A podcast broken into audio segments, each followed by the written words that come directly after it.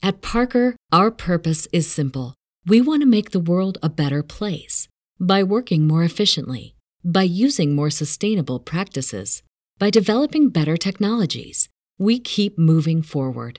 With each new idea, innovation, and partnership, we're one step closer to fulfilling our purpose every single day.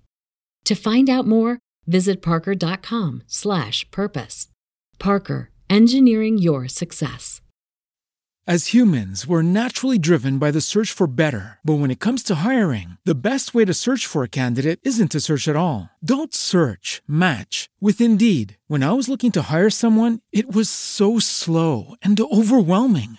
I wish I had used Indeed. If you need to hire, you need Indeed. Indeed is your matching and hiring platform with over 350 million global monthly visitors, according to Indeed data, and a matching engine that helps you find quality candidates fast. Ditch the busy work. Use Indeed for scheduling, screening, and messaging so you can connect with candidates faster. And Indeed doesn't just help you hire faster. 93% of employers agree Indeed delivers the highest quality matches compared to other job sites, according to a recent Indeed survey. And listeners of this show will get a $75 sponsored job credit to get your jobs more visibility at Indeed.com slash podcast. That's Indeed.com slash podcast. Terms and conditions apply.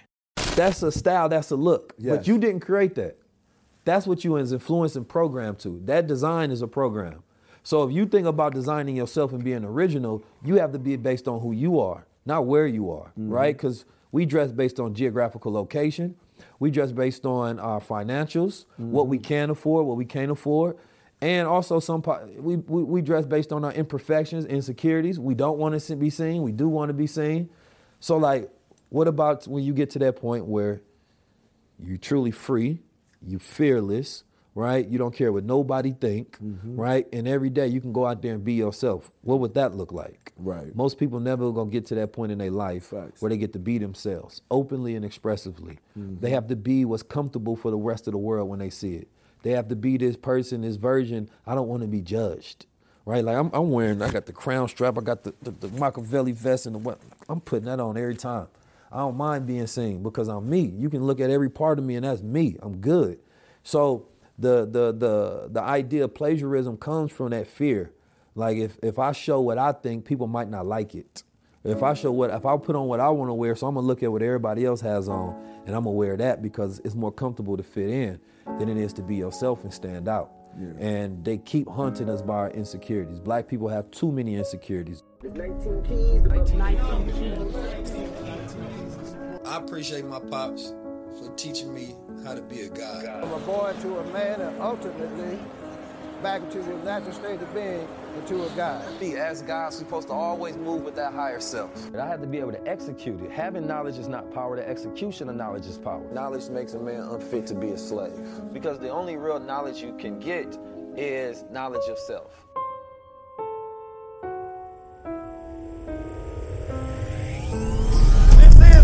Highest level. The highest level is ownership. The highest level is power. The highest level is sovereignty. The highest level is higher consciousness. The highest level is when we own our own culture. Excellence at a very high level. Appreciate it. Not eye level. Mm, a high like that. It's time for a high level conversation. We're here for another high level another high level conversation. 19 keys, and this is a high level conversation. Tap in with the God. Peace, family. I'm 19 Keys. Welcome back to another high level conversations. Today we have um, a difference. Its difference is, is that we've never had a designer on the show, and design is a language, right? Design allows us to be able to express and create the process of interaction, right? We are able to weave together and fashion what we believe through the way that we style ourselves and showcase who we truly are right? Some people don't know the language of how do I show up as who I truly am because we have to fit inside of all of these different boxes. One man may have to wear a suit for his job to show up as professional, but he may be more so, you know, a laid back, chill type of person, and he may want to show up in joggers. So oftentimes we don't get to show up in who we are. We have to reflect the environment, so we have to do it based on survival.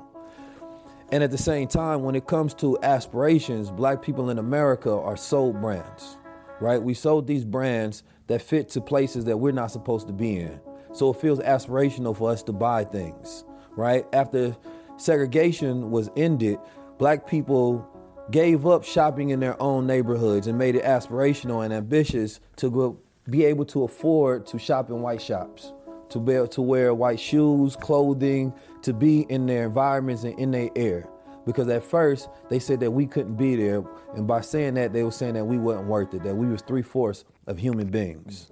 Now we're at this place to where we are at a precipice of seeing black brands be able to establish themselves in that same aspirational necessity as white brands have always. By seeing Kanye West, him being a brand leader and seeing what happened to Adidas after he left them and they lost billions of dollars. Whether you believe it was intentional or not, it was a masterclass on value. It was a masterclass on evaluation, right? It's a masterclass on the influence that black influencers, leaders, the culture that we have, period. Meaning that we drive all of the industries. We are the battery pack that gives spirit, we give seasoning to the food, we put it out there, man. We give rhythm to the atmosphere. And when I was thinking about having a good brother on the show, first of all, I have a connection because I used to have a store down the street from his. And you had this process where he would people would come in there and they would basically go through this journey of graduation right? To be able to get some of his clothing. And i thought that that was a brilliant you know um, thing that he added into the ritual process of his brand. Anytime you're creating something luxury you have to first start with quality right? Meaning story branding psychology. You have to understand product development design ethos right? You can't just jump in and say you want to create something. No, you got to get some background, some information, some education, some skill sets surrounding this. Everybody that has tried to design or do fashion has not done a good job, right? Most people fail at it, or most people only reach a certain uh, threshold and then that's where they plateau. The good brother today, I don't think he has a limit on where this can go. And I say that because as I study his brand, he hasn't even, to me, utilized all of the avenues that he can utilize. For the most part, he has made a multi million dollar brand just on Instagram alone. Word of mouth, right? Establishing the characteristics of hip hop, community, celebrity, right? Good style and design. Of course, he makes sure that he reaches all of those things that you needed to be successful, but when I think about the brands and the amount of money that they spend on branding every single year, I'm talking about tens to hundreds of millions of dollars. And he is able to compete in a marketplace. Why? Because it's really a marketplace of creativity, right? The good brother Devin Carter has a great background as being a cosmic creative human being. And by cosmic creativity, I mean that ability to be able to flow and generate the fecundity of ideas. I talk about fecundity a lot, and that's when you can constantly come up with ideas. So no matter who plagiarizes from you, no matter who steals from you, you have something next. So I want to first get into this conversation with the good brother. And the first thing I want to talk to you about, my good brother, yes, is the difference between plagiarism and influence. Okay, perfect. Ooh, I like you. First of all, thank you for having me, my brother. Thank you, being That was beautiful. That was that was dope. That was dope. So, uh, the difference between plagiarism, right, and uh, inspiration. So, for example, you see right now, Nike's been suing a lot of companies. Mm-hmm. I think recently it's just Bape. Yeah. So if you look at like the Bape Studs, mm-hmm. it was an Air Force One with a start with a lightning bolt yes, together. Sir. Right. That literally. So when you do fashion, there's things called like in, in our shoes. It's a trade dress. So it's the blueprint. Mm-hmm. So it's mm-hmm. what does the shoe look like, black and white, with no logo on it? Are all the patterns the same? Is every line on there the same? If so, then you just plagiarized mm. because all you did was change the name on the homework, meaning you either took the swoosh off and put a lightning bolt or whatever. So that's plagiarism because a company like Nike has that patent trademark and now they have it federally protected. This is why they're now going after all these people. Mm. Now taking inspiration, for example, the first shoe that ever designed, the one you were talking about when we did the graduation ceremony in the store, gave them the diplomas, was the Valley Victorian, which I see somebody here has the all red pair there. That shoe was inspired by two different Kanye West shoes. It was the Yeezy One by Nike, and it was the Louis Vuitton Dons that he did with Louis, with, with Louis Vuitton. And the reason why I picked those two shoes is because around that time, when I was designing the shoe, Kanye was doing his rants where he was on um, Sway, like How Sway and then he was doing the rants on on on concert, and I was like, I don't feel like he's getting. He feels like he's not getting the Right. proper credit for what he's done. And then when you really think about it, the Yeezy One, that's the first time Nike gave a rapper a signature shoe Mhm. as if they were an athlete. Right. Nike is still the number one retailer in the world. Now, this is a black kid from Chicago, rapper, Yeah. producer, gets a shoe with the number one retailer. And then the same year, he gets the Louis Vuittons. He designs the Louis Vuitton Dons. Louis Vuitton is the number one luxury fashion brand in the world, still to this day. Yeah. One guy from Chicago was able to get partnerships with both in one year. That's literally black history, right? So seeing that, I was like, you know what? I like the strap from this shoe, so I'm gonna take the strap from this shoe. Kind of like the, the the beautiful leathers that Louis Vuitton uses and stuff like that. I like the um the pleating, so I put those two together. Now, if you hold that shoe to the Yeezy One, it looks nothing like it. One, it's a low top, Mhm. right? And then if you try to hold it to a Louis Vuitton shoe, it looks nothing like it because it doesn't really have anything from Yeah. it. You know, so that's where you take inspiration and create something new. That's how everything in fashion works. Right. Because how many times can we make a shirt?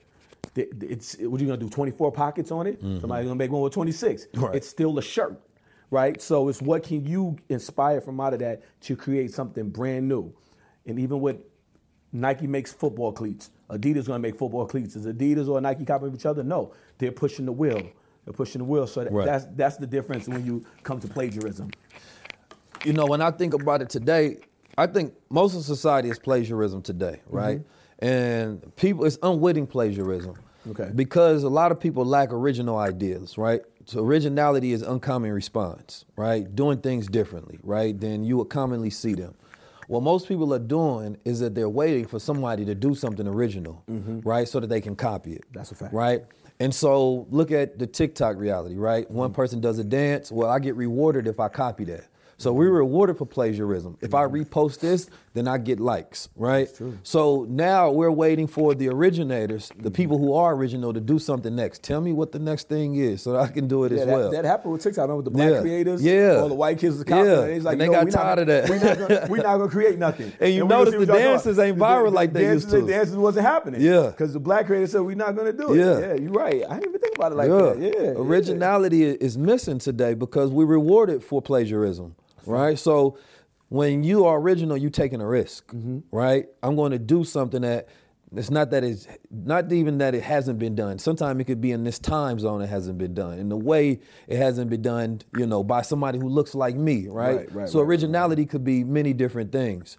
But there's a, a, a- a fear that comes in doing things original. Yeah. Every time that I feel like I've had a great success is when it was something I didn't want to put out. Mm-hmm. And that let me know I should do it because more that's often, yeah. that's the zone one I'm stretching. Yeah. Right? I want to know a bit about your creative process because I talked about the word cosmic creativity and to me, like I said, that's when you in your flow. Mm-hmm. Right? Skills meets challenge is my definition of flow, right? Mm-hmm. Let's say if LeBron says, I need you to design me a shoe tomorrow, mm-hmm. right? I need you to design me a shoe that's incorporated with all my stats of, you know, the amount of shots that I have, and this is mm-hmm. my Hall of Famer shoe. Yeah. Right? I wanted it to represent my career. What it number one, that's a challenge. Yeah. Because you're like, damn. I think I already just did it in my head while Look, you talking. You feel me? Yeah. See, that's your flow. Like Yeah. I, I know I got the skills. I know Yeah. it's a challenge, but right there in between, I can get it done. Yeah. Right. So what's your process though when you in flow coming up with ideas? So, for example, like say if it was something like LeBron, LeBron's like that whole thing you just laid out, I would be like, okay, his whole career. I would start going Google first. I'm like LeBron high school, so I'm Mhm. looking at high school. LeBron's AAU team. I'm trying to find any videos, every video that I can find Mm. of LeBron. Then I'm reading about LeBron. What is LeBron's favorite thing? Some people don't know. Like, what what's his favorite food? Is it tacos or is it not? Right? Just different things Yeah. that I I will then take whoever my subject is in that in that aspect and be like, listen, okay, this is what this person likes. Like the same thing I did with Steph Curry. It's just what they like. I start studying them. They become like my homework. Like if you're a battle rapper, you're you're studying your opponent to try Right. to say the most stuff you can say about them to to make them weaker. But it's the opposite of that. You're just studying them all the things, all their strengths, what do they like, what's their favorite colors, what's this, and then how to put that together cohesively where it doesn't look like a mess Mhm. and it looks like aesthetically pleasing. that's like a gift that I've always had since I was a kid. I just always, like like we talked about earlier, creator. Always been creative. I create. I used to do music. I used to do art first, drawing, then music. Whatever way is always was letting something out of my brain to create and get that off, right? So it just depends on what the assignment is. If the assignment is, is like, for example, say if it's Kyrie, then I'm, I'm looking up everything about him. Mm-hmm. I want to know everything about him. I want to know everything he likes, all of this, and I'm gonna put it together, right? And then I'm and then I'm gonna present it. Like, let me show you something real quick. This this this this part right here, though, I don't want you to put it on camera, but I want to show you what we just said, right? Yeah. So, and I'm gonna show you this. No, cause that that Here we go. that, look. So we just talking about. Oh. Look at that. We talking about Kyrie, right? Ooh, now look at that. hard on my Does, does, tell me that doesn't Ooh, say him, oh, okay, I see what you did there. right? Right. Tell me when you look at that, you don't you think of him. Yeah, these because I hard. studied him, and I knew what I could do. you know what I'm saying?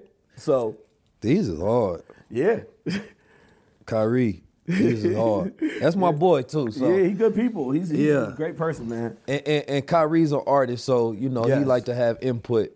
Uh, when I went up to his spot in New Jersey, he had a bunch of these paintings that he did. At Mm-hmm. the time, like NFTs was blowing up and shit, so I was like, man, you need to sell some of these. But it, was- it was at the, the the height of the controversy he was dealing with at Yeah. first. You know what I mean? But I know for a fact, number one, there's a lot of factors that go into it, right?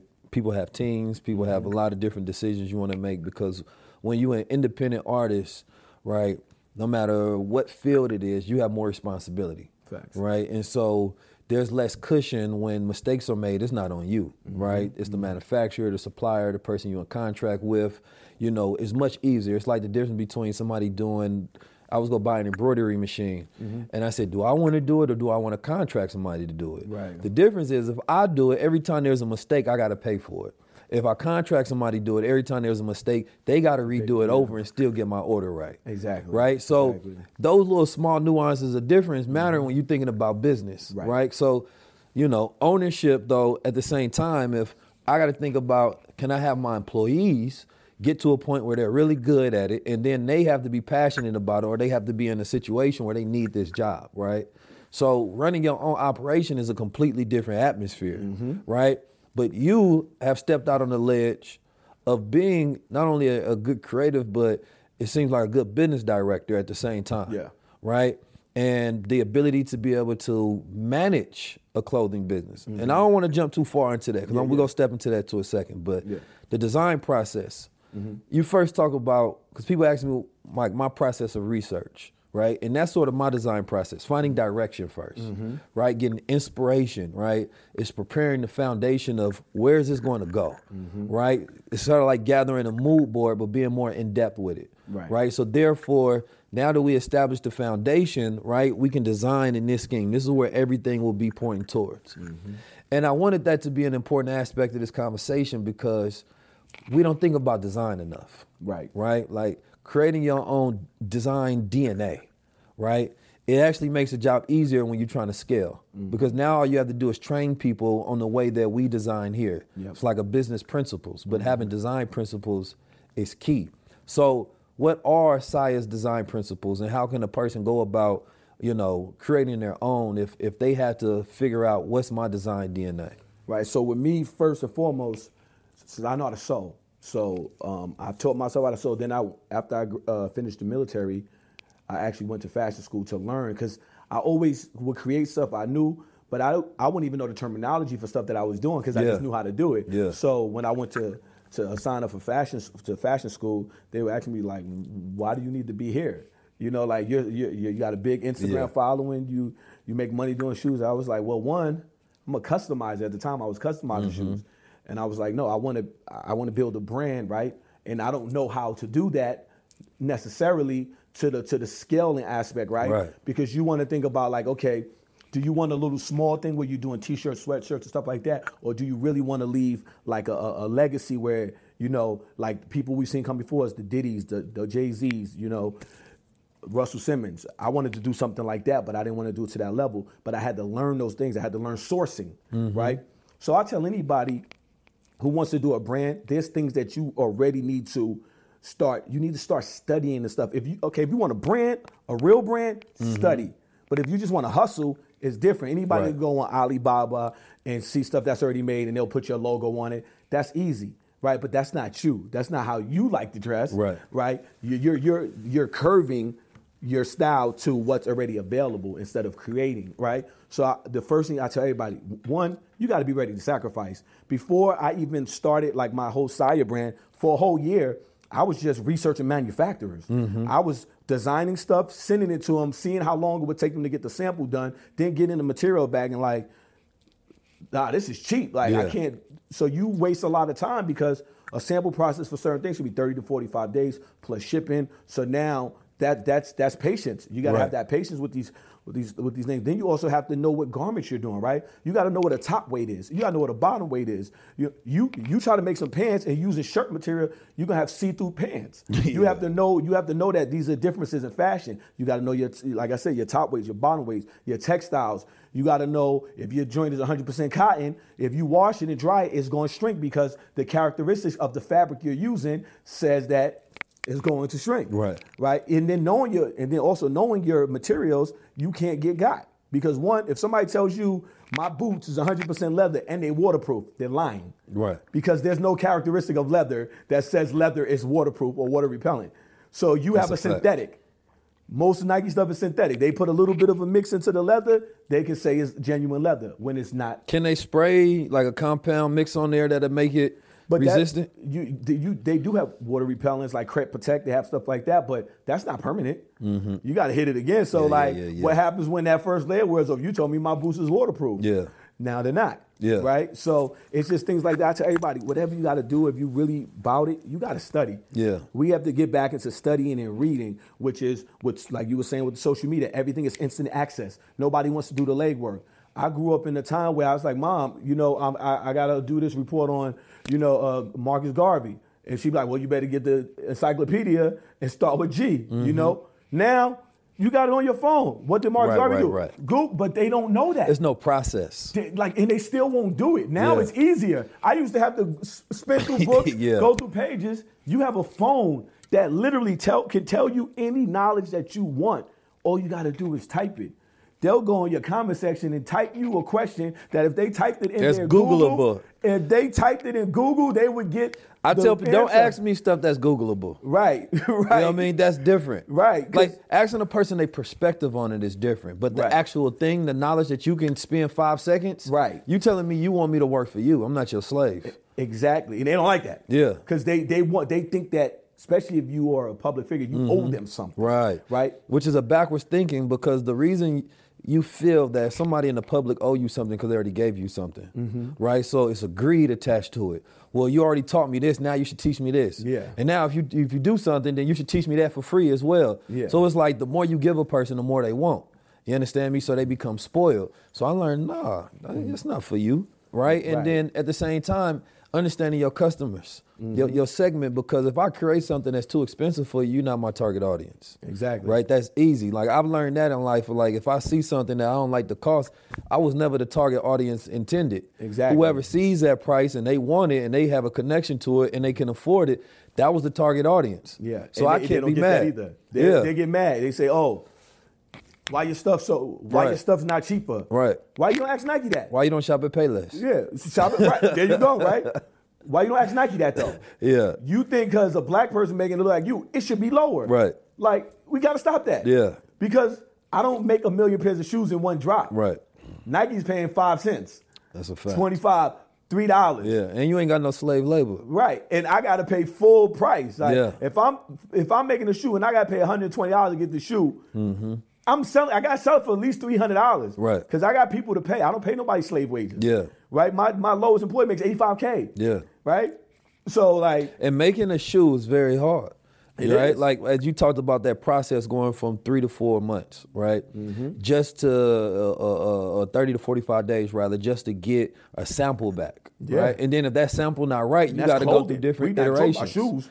Oh, shoes is the whole 90 days. Ooh, you can be waiting for a sample. That's Yeah. also about clothing. Yeah. Shoes is even longer. Yeah. You know, and then it's also hard, like you said, like to like the plagiarism thing, right? Like why are so many people making shoes that look just like Nike this or Nike that because those people are scared. Like you said, to put their own design out, then people don't rock with it. Right. But they'll rock with a shoe that looks like a shoe they already like because oh, that shoe is already the coach has done Mm-hmm. Right. its job Right. to make It's that shoe there. popular. So you know, like, oh, it's a Jordan one, and we switch the colors around. They they're gonna like so it already. so it, so it sounds like it's laziness. It is It's, the, laziness. it's putting the work in to create a brand is is key, right? Having Yeah. a story around it, a meaning, right?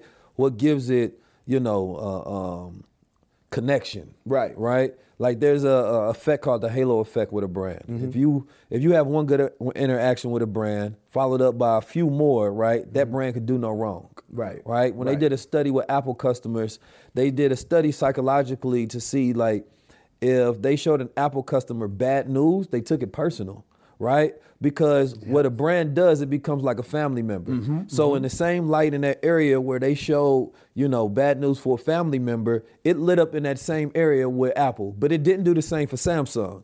So most people buy Samsung just to spite Apple, Yeah. right? But people who buy Apple actually have emotional connection with the brand. Yeah. Because if you talking bad about Apple, it's like you're saying something bad about me because that's my brand. I have connection. I identify with it, Mm-hmm. right? So being able to create a good brand, you create loyalists, right? Like there's nobody that's gonna come and say anything about Saya without the Saya Collective Yeah. on their ass yeah, fast. yeah, facts, facts. They're gonna come for you. Right, but that's because of the the the integrity of the work, the quality, the craftsmanship, Mm-hmm. right? The intentionality of the design that you put into it. Mm-hmm. Those people know, like, no, what are you talking about? Like, I got my shoes. You can't say he scammed me, Mm-hmm. Right. Because I done bought five shoes from him. Right. You have to go through the process and the intentionality, Right. and I think way you building your brand is you building it a very powerful way because you're doing it the hard way, Mm-hmm. right? Like there's much more easier routes a person can try to do to create shortcuts, but you're building up a real base, Mm-hmm. Yeah. right? And as a brand,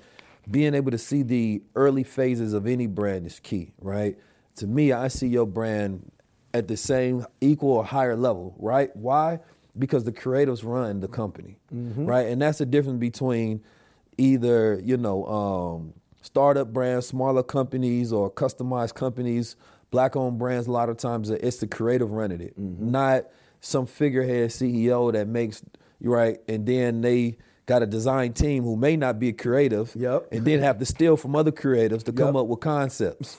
So, therefore, when you got a creative running it, you coming out with new shoes all the time. Yeah. Right? Like, and that's how shoe companies should be. Yeah. But we get used to the same base, the same shoe, switch a colorway, switch up a small thing. And so when you see somebody like yourself constantly putting out ideas, it seems abnormal. Yeah. Right? So it is. It is abnormal, right? Yeah. And it's funny. I'll tell you the story. So when I was customizing, this was the year, uh, my second year of college in fashion school. Um, the Curry 2 was out, and this was the year the Warriors was 73, right? Mm-hmm. I always only customized Jordans because that's the shoes I wore all the time. So people started commenting on the comment section, Yeah. say, hey, why you do Jordan? Why don't you do a pair Currys? Yeah. Right now, a lot of people don't know this, but that year, Steph Curry shoes outsold every single Nike shoe. Yeah. LeBron, Kobe, Kyrie, all outsold all of them. So they're popular in the Bay. I'm in the Bay too, Yeah, right? yeah, yeah. So they was like customized. I was like, well, I think they was like 16 and 0. I said, yo, if they go 20 and 0, I do it. Mm. They was like 18 and 0, and I seen their record. I seen who they had to play next. I said, man, they gonna do it. Mm-hmm. So I went to the mall. I went to Foot Locker, bought a pair of Steph Yeah. Curry's. Came home. I had already finished customizing them. Yeah. So I was gonna wait. As soon as that 20, I put it out, and then somebody, the shoe went viral. Like this is Steph Curry shoe. They're like, yo, Yeah. this shoe is fine. Like, I, and I wore it with jeans. Nobody went Under Armour with jeans. I took the Under Armour logo off. Yeah. I hate that logo, right? So I'm wearing it. Then somebody from Under Armour sees it. He they over in, in, in London where they was filming Wonder Woman. They had to bring some stuff there. And he goes, "Listen, my name is Dre Wright.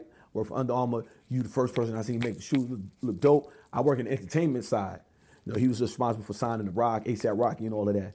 So I seen this email because I wasn't customizing shoes for nobody once I was in college. I was like, I'm gonna be focused on school. And I seen it was Dre Wright at Under Armour. I said, okay, he really is somebody. He said, what's your address? Gave him my address. The next day, I had a FedEx truck pull up with just a whole bunch. Like if I was a top recruited like football player, all kind of shoes, underwears, all that stuff. A FedEx truck, like 30 Yeah. boxes. Then the next day, I said, okay, this guy's somebody. So they courted me.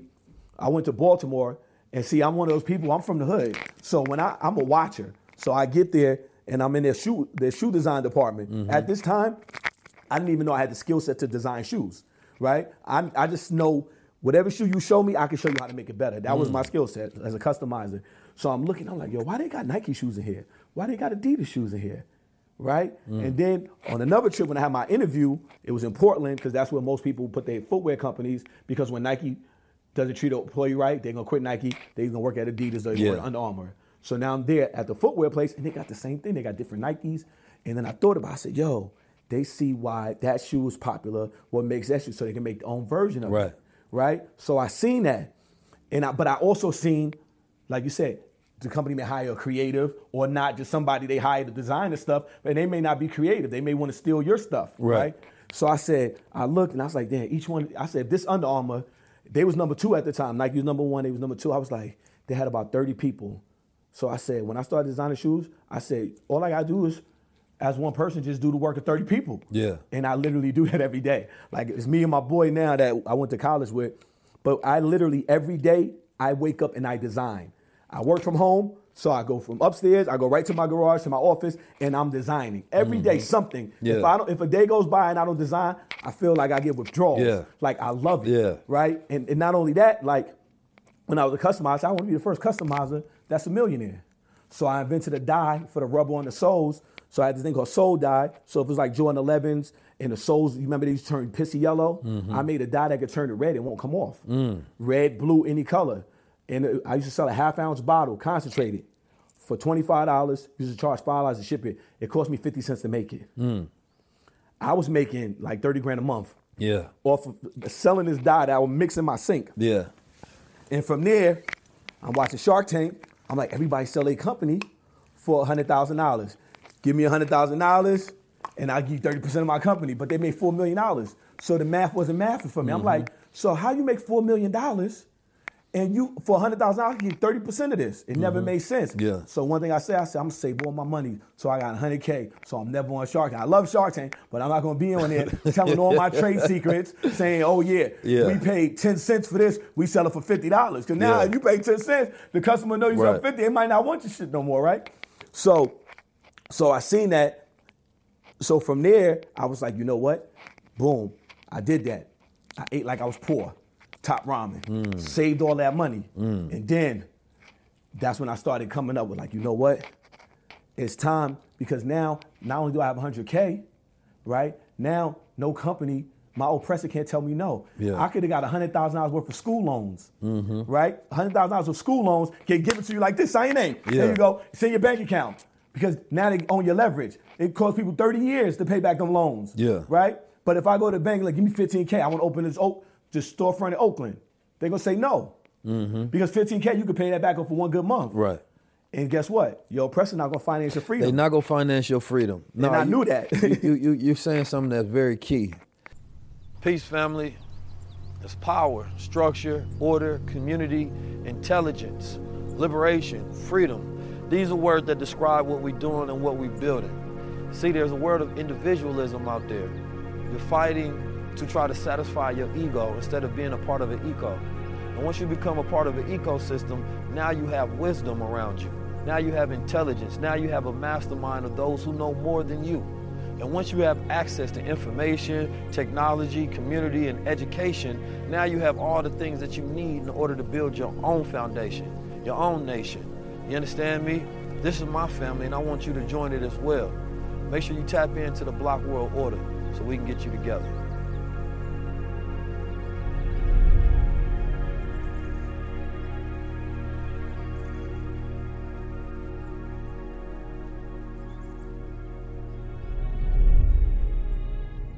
You, you, you're saying something that's very key.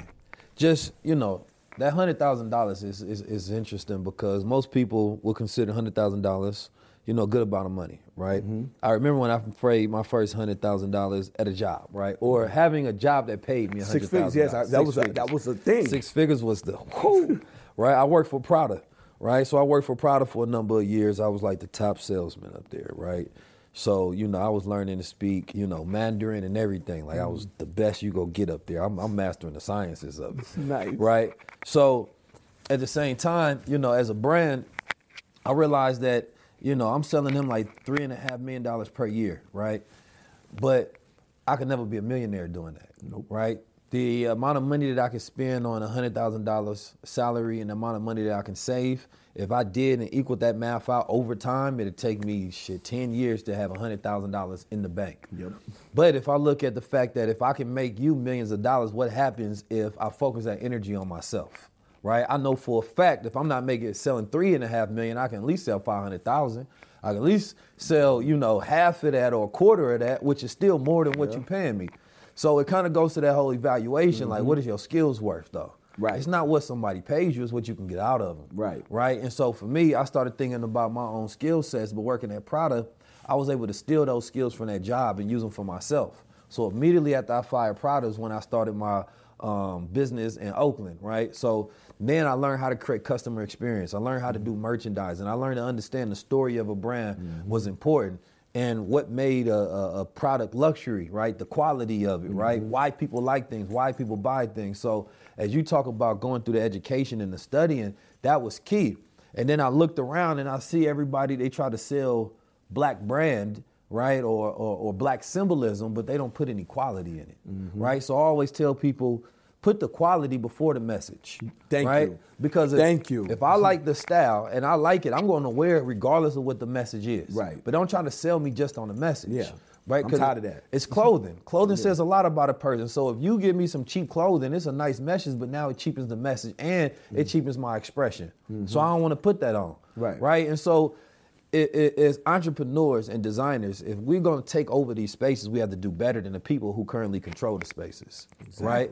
And we live in a time where it's easier than ever to get into production, to get into new industries. Mm-hmm. Back in the day when I'm looking and trying to source somebody, I end up finding I think somebody out in Pakistan.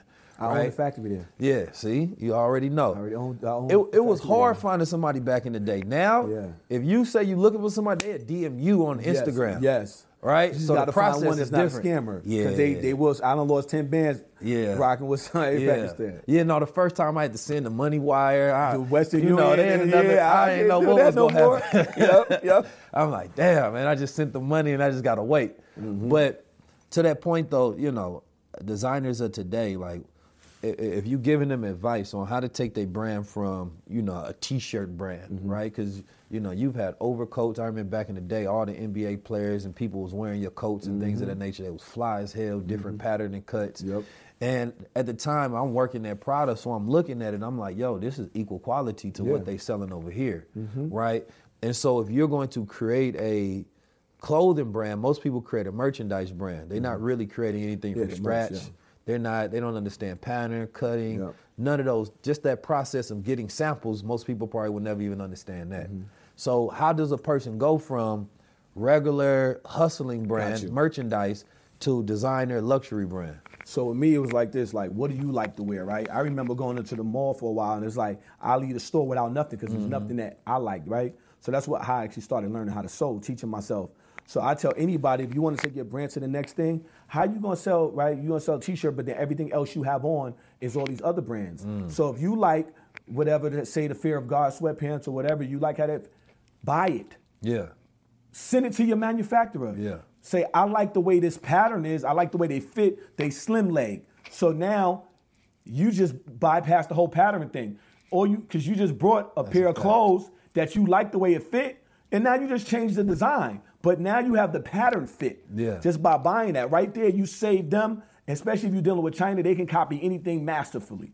So they're gonna copy it Mm-hmm. That's exactly. a fact. And made in China is no longer a bad thing. No, made in China was never a bad it thing. It never was, but the stigma. No, it's the advertising because Gucci is made in China, Louis Vuitton is made in Mm. That's a China. fact. All of these brands, anything that is ready to wear fashion, Yeah. which means you're going to buy it at Neiman Marcus, it was made in Yeah, a because all sweatshop. product, they all they uh, outlet stuff was all made in China. yeah, or, or Taiwan. Even their regular stuff. But see, this is the thing. Well, that was the game where it was finished. Yes. If they put a, they'll make it in China, send it to Italy, and then put the care label Right. because you can't sell stuff without a care label. Right. You know, so they'll put the label on there. Now it's finished. Like So they really shoes. should say finished in Italy. But but they they wanted the they wanted that wording so they could say that's where Right. it's made. Wherever a garment is finished, is considered final. Right. Until it's until it's actually ready to be sold and put on the rack, it's not made yet. Yeah. Right. So that's what they do. But if you think about it like this, right? You got I got common sense, you got common sense, right? So we know everything we know about China. They make everything, right? Mm-hmm.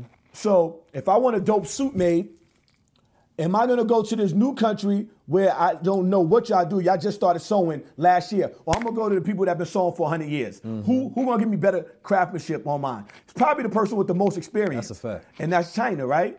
So I learned that. So if it was certain, certain things like I like the way your pants fit, I'm like, damn. So if I buy those pants, now I can get the pattern and just change the design to my aesthetic. But I like the fit. So that's that's one. Because if it's stuff you, most people who have a brand, I see them they wear everybody else stuff but their own. When they could just like, hey, I really like, like you said, if it's something I like, if I like these off whites, I'm gonna buy all of them in every color because Right. that's what I like. It's a lot of people is way is way they wear jeans. They like their jeans a certain way. If you like your jeans, buy the pair you like, send it to your manufacturer. Have them copy the pattern from that, but don't plagiarize the design. Make your own design. But Mhm. now you have the fit that you want. That's step one right there. Right. Because now you're we're no longer seeing you just wear your t-shirt of with, with your cool saying. Right. Now we see you got your, your your your jeans, even the wash. If you like the way a pair of jeans, the way they washed it, the fade, send them the jeans. So Yeah. now you have the fade you want. You have it the way you want. If you want it to look more vintage, send them it. Because all these factories can copy anything because now they have something to to mirror it to. Mm-hmm. And that way you you save a lot of time on on, on samples, Right. Getting the wrong thing that you don't want, and then quality. Learn your GSM weights. Every hoodie is not the same. You get a hoodie in Walmart, that thing is light. That's why it's eight dollars. Because the GSM is probably 120. Mm-hmm. Yeah. You probably want more so 450, 480. Now you talk about the couture, the luxury hoodies, because it's heavy enough to damn near be a jacket. But you gotta know these things. This is why I say you gotta read, you gotta study. Like when I was in uh, in the Fashion Institute, we had machines where we take the fabric and run it through it and see how long it would go before it tear. Mm. Tensile strength. When I went to Under Armour, I got to see them do a whole lot of science with with fashion, like even with winter clothes. They'll go in a booth and it'll simulate rain, snow, and all that. Mm-hmm. Then they come out and they see if needs teared, if it, if it stood the mm. test of time. And see, that's even the, the sciences as you break them down. Those are uh, amazing selling points, right? Mm-hmm. When I used to sell, that was that was the easiest way to sell was to have as much knowledge about the product as possible, mm-hmm. right? Because as a person is making their decision, you just feeding their decision making mind. Why am I buy this? Right? That you giving them facts that they don't even know nothing about. You mm-hmm, understand me? In mm-hmm. 19th century, Yeah, and they gonna tell that to the person when they Right. yeah, you know, this Yeah, was in the mills of, of- uh, in the mountains of Japan. They got this denim from. Right. There was one guy on a camel with a horse. It was They a one-eyed alpaca, and they got it from that. This is why this is special, right? But what, what you building is you creating meaning and connection. You know Yeah. what I mean? And so, like every time my, somebody used to come in my shop, I used to give them a story on why I created. I never created anything without meaning. Exactly. So when I connected them to that meaning, they would leave now automatically feeling something about this symbol in this shirt. Then they would buy it. I had shirts that said Black Guy Protocol, and white people was buying it because when I broke it down, they had to bu- leave with something. Either it was white guilt, but it still, Yeah, yeah. it still was selling. Right.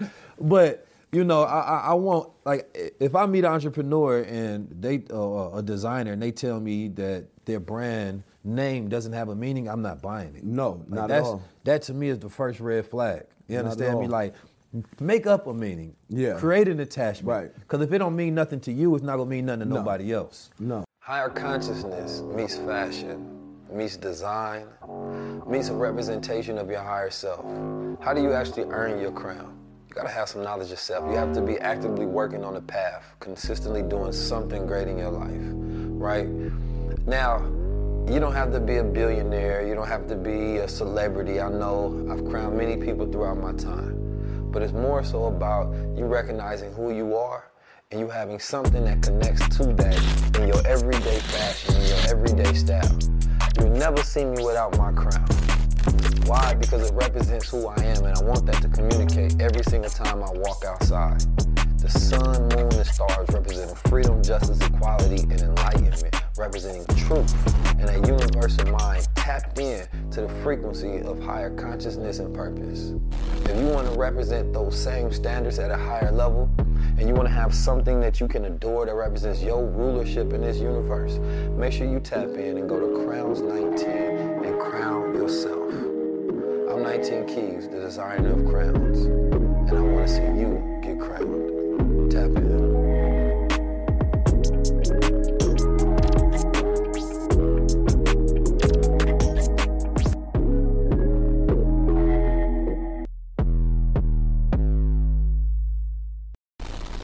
What do you think right now about the opportunity we have as designers and things of that nature? Because there's a lot of growing brands, right? Right. You got your brand like Milano, right? You see Telfar, right? Shout out to Dope Era because he said I ain't shout him out the last time. shout out to Dope Era. Uh, when you see these brands growing, they have like literally the ability to be the next, right? You know, billion dollar luxury brands. Yeah. But you know, what is it gonna take for them to go from, you know, tens of millions of dollars to a hundred million dollar brand? You know, it's it's the customer, right? That's why like a lot of people like my stuff because I always tell them. Like when I go on Instagram Live, people who want to do clothing, they get the knowledge because I'm never selfish with the knowledge, right? Mm-hmm. So it's it's teaching a customer like how you said you worked in a product store, right? And then you see my coach and you was like, yeah, that's the kind of same quality we were selling mm-hmm. because I know those qualities because I grew up in this fashion thing. So I know like, okay, I do direct to consumer. So I said, you know what? I know how I can beat them at their mm-hmm. own game, like the products and stuff. I said, listen, I could sell you the same jacket for a fourth of the price. Even if the, the jacket I sell it for 300, they're gonna sell it to you for a thousand. 300 still might be a lot to you. Mm-hmm. But to the person who knows what that jacket actually Right. really is worth, when they, they're like, I can't believe he's selling this for $300. He's Right. giving it away right? Because I have people who actually know fact. that. When I was on the Breakfast Club, Envy couldn't believe my prices because he buys in Neiman Marcus Right. and he's seeing better stuff in front of him for way less. And he's like, it don't make sense, but it does because I knew my strategy. I said alone. So now if I make you pay three hundred dollars for the same jacket they sell selling twelve hundred dollars, you never gonna go back to them because Mm-hmm. now as a customer you're gonna feel like they robbed you. But you'd be like, why would I do that when I can get it for three That's and get three of them from and him? the same or better quality and, back. style. And I use cashmere too. Right. So they not even selling that. That's the regular wool. And then most of these companies are not selling you wool. They selling you acetate. Right. Mm. It's not real wool. I'm selling you 100% wool. I'm not selling you acetate. You know. And you learn that by you burn it. That thing burn. It smell funny. The Mm. Yeah. smell it lets you know it ain't real wool. Yeah. You know. And this is also by going to school and learning these things. Right. I didn't know that these companies. I go in these stores. And uh and I, like uh I think at the time uh what was it the Balmain jeans Mm-hmm. they was like thirteen hundred dollars. Then I go across the street in San Francisco to Zara, and they had the same jeans, and I'm feeling the denims, and I'm like, wait a minute, I'm Yeah. feeling the weight because we learned this in school. Yeah. It's the same, but these are eighty dollars. Yeah. and these is thirteen hundred. Yeah. because the reason why they fool us because they make us fall in love with their brand, Mm-hmm. and then it's like there's no reason, there's no knock to Mike Amiri, but there's no reason why he should be selling jeans and you don't know him for that much. Why he can do that? He's not even from the fashion Right. thing. He used to go shopping for Justin Bieber, but he can sell you a regular cotton T-shirt for three hundred dollars because it's advertising and it's marketing and it's free marketing from rappers. That's a the only. And and like I say, that's no disrespect to Mike Amiri at all, but I'm just pointing out how how can other black how can black brands actually get that? You'll Right. never see uh, Armenian on his page saying his prices are too high. He sells fifteen hundred dollar jeans, more than that. Mm-hmm. But none of his people from his culture ever go and complain about his prices on his page. And you're not gonna see them drip themselves in black brands and No. advertise them purposely and brag about paying for it. no, they're not. Ever. They're not. And that and that was the other reason when I was on Breakfast Club, I was like, look, if you want my stuff, you're gonna buy it. I don't care about your shout outs. Mm-hmm. Yeah. I don't care about none of that because my kids don't eat shout outs and none of that. That's a fact. But when you give people your, and when you're a black owned company and you give people your stuff for free, they already think black is cheap. So now you done gave it to them for free. They have no worth in it. They have Mm-hmm. no value in it. So you just you just kind of killed yourself off. I knew a black brand when I was building my brand called Beyond the Pen. He made some nice stuff. He was giving stuff away to rappers, this and that. He no longer has his business Mm. because you can't recoup what you sold if you done gave it away and then the shout outs never came. Right. And I think that's I think that's the bigger part. It's the reciprocation. Because you know, my strategy, one of the things, if I if I look at it, I'm gonna look at, you know, the margins of the product, right? And the margins let you know how much room you got to give away things, how much profit you was gonna mm-hmm. make. Cause the cost of that, number one, is the wholesale cost of that product, right? Yeah. When I give it away. I'm not I'm not really giving away right the retail cost. Right. Right. So I'm giving away right the actual cost that it cost me to give that away. Mm-hmm. Now the thing about giving it away to celebrities, public figures, influencers, the strategy works if it's contractual that they have to then post it and wear it, Mm-hmm. right? Because when they don't, now you can't recoup anything. You just sent it over there and it disappears. Mm-hmm. So the idea of it is, and, and this is more so the intentionality is, is you essentially doing a partnership, Mm-hmm. right? That you're saying that I'll give you this free stuff, right? And well, I think a lot of people kind of stingy with the amount that they give away because we mm-hmm. kind of associate the retail cost like, no, I'm giving away a thousand dollar jacket. No, You give it away whatever your right. cost was. You're giving so, away right. that now. Look at that as a marketing budget. Mm-hmm. Now you say now if I give you this jacket, are you wearing it in a video shoot? Are you wearing it in a story post? Are you you know, if I give it to an athlete, are you walking down a tunnel? You understand me? Mm-hmm. And getting that look that I can then utilize, advertise, leverage. So the strategy matters. Mm-hmm. The problem is with black brands, a lot of times, all the time, we don't mm-hmm. have that aspirational where I'm wearing this to brag. Yeah. Right? Right. And so no, we wear everybody else stuff to brag, to brag about how much we paid for, how fly we look in it. It mm-hmm. comes from this other culture, and I'm showing it off saying you can't get this.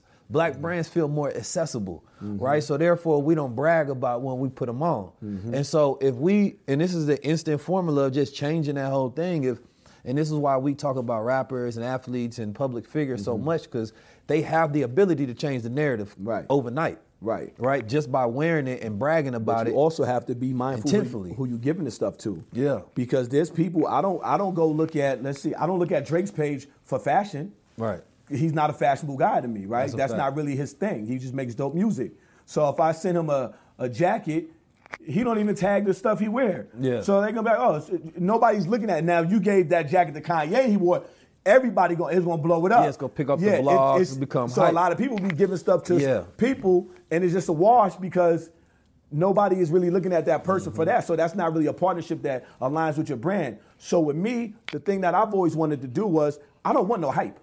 I haven't built my brand off of hype. We're approaching Yeah. Mm-hmm. fifty million dollars in sales, right? And I did Talk it- your stuff then, Bro, man. Can you say that one more time slowly Fifty for me, million dollars in sales. Yes, sir. And check this out. I- I- Organically? I, don't have one. Never have I ever had one paid ad. Mm. This is all off of me, word of mouth, showing you dope product, constantly creating. Right. So that's a five hundred million dollar brand you just told me Yes. And it's gonna keep going because next year, what I got in the bag, you already see some of the stuff. What I got in the bag is just going. Yeah. And I love it because I'm already rich, and I never thought I would be rich. And money, being rich, don't even mean nothing to me. Yeah. I live like I make 80 grand, mm-hmm. right? Because I'm happy. I get to do ev- what I love every day. Mm-hmm. So I'm just gonna keep showing out Yeah. and creating because my kids are straight, my wife's straight, we straight.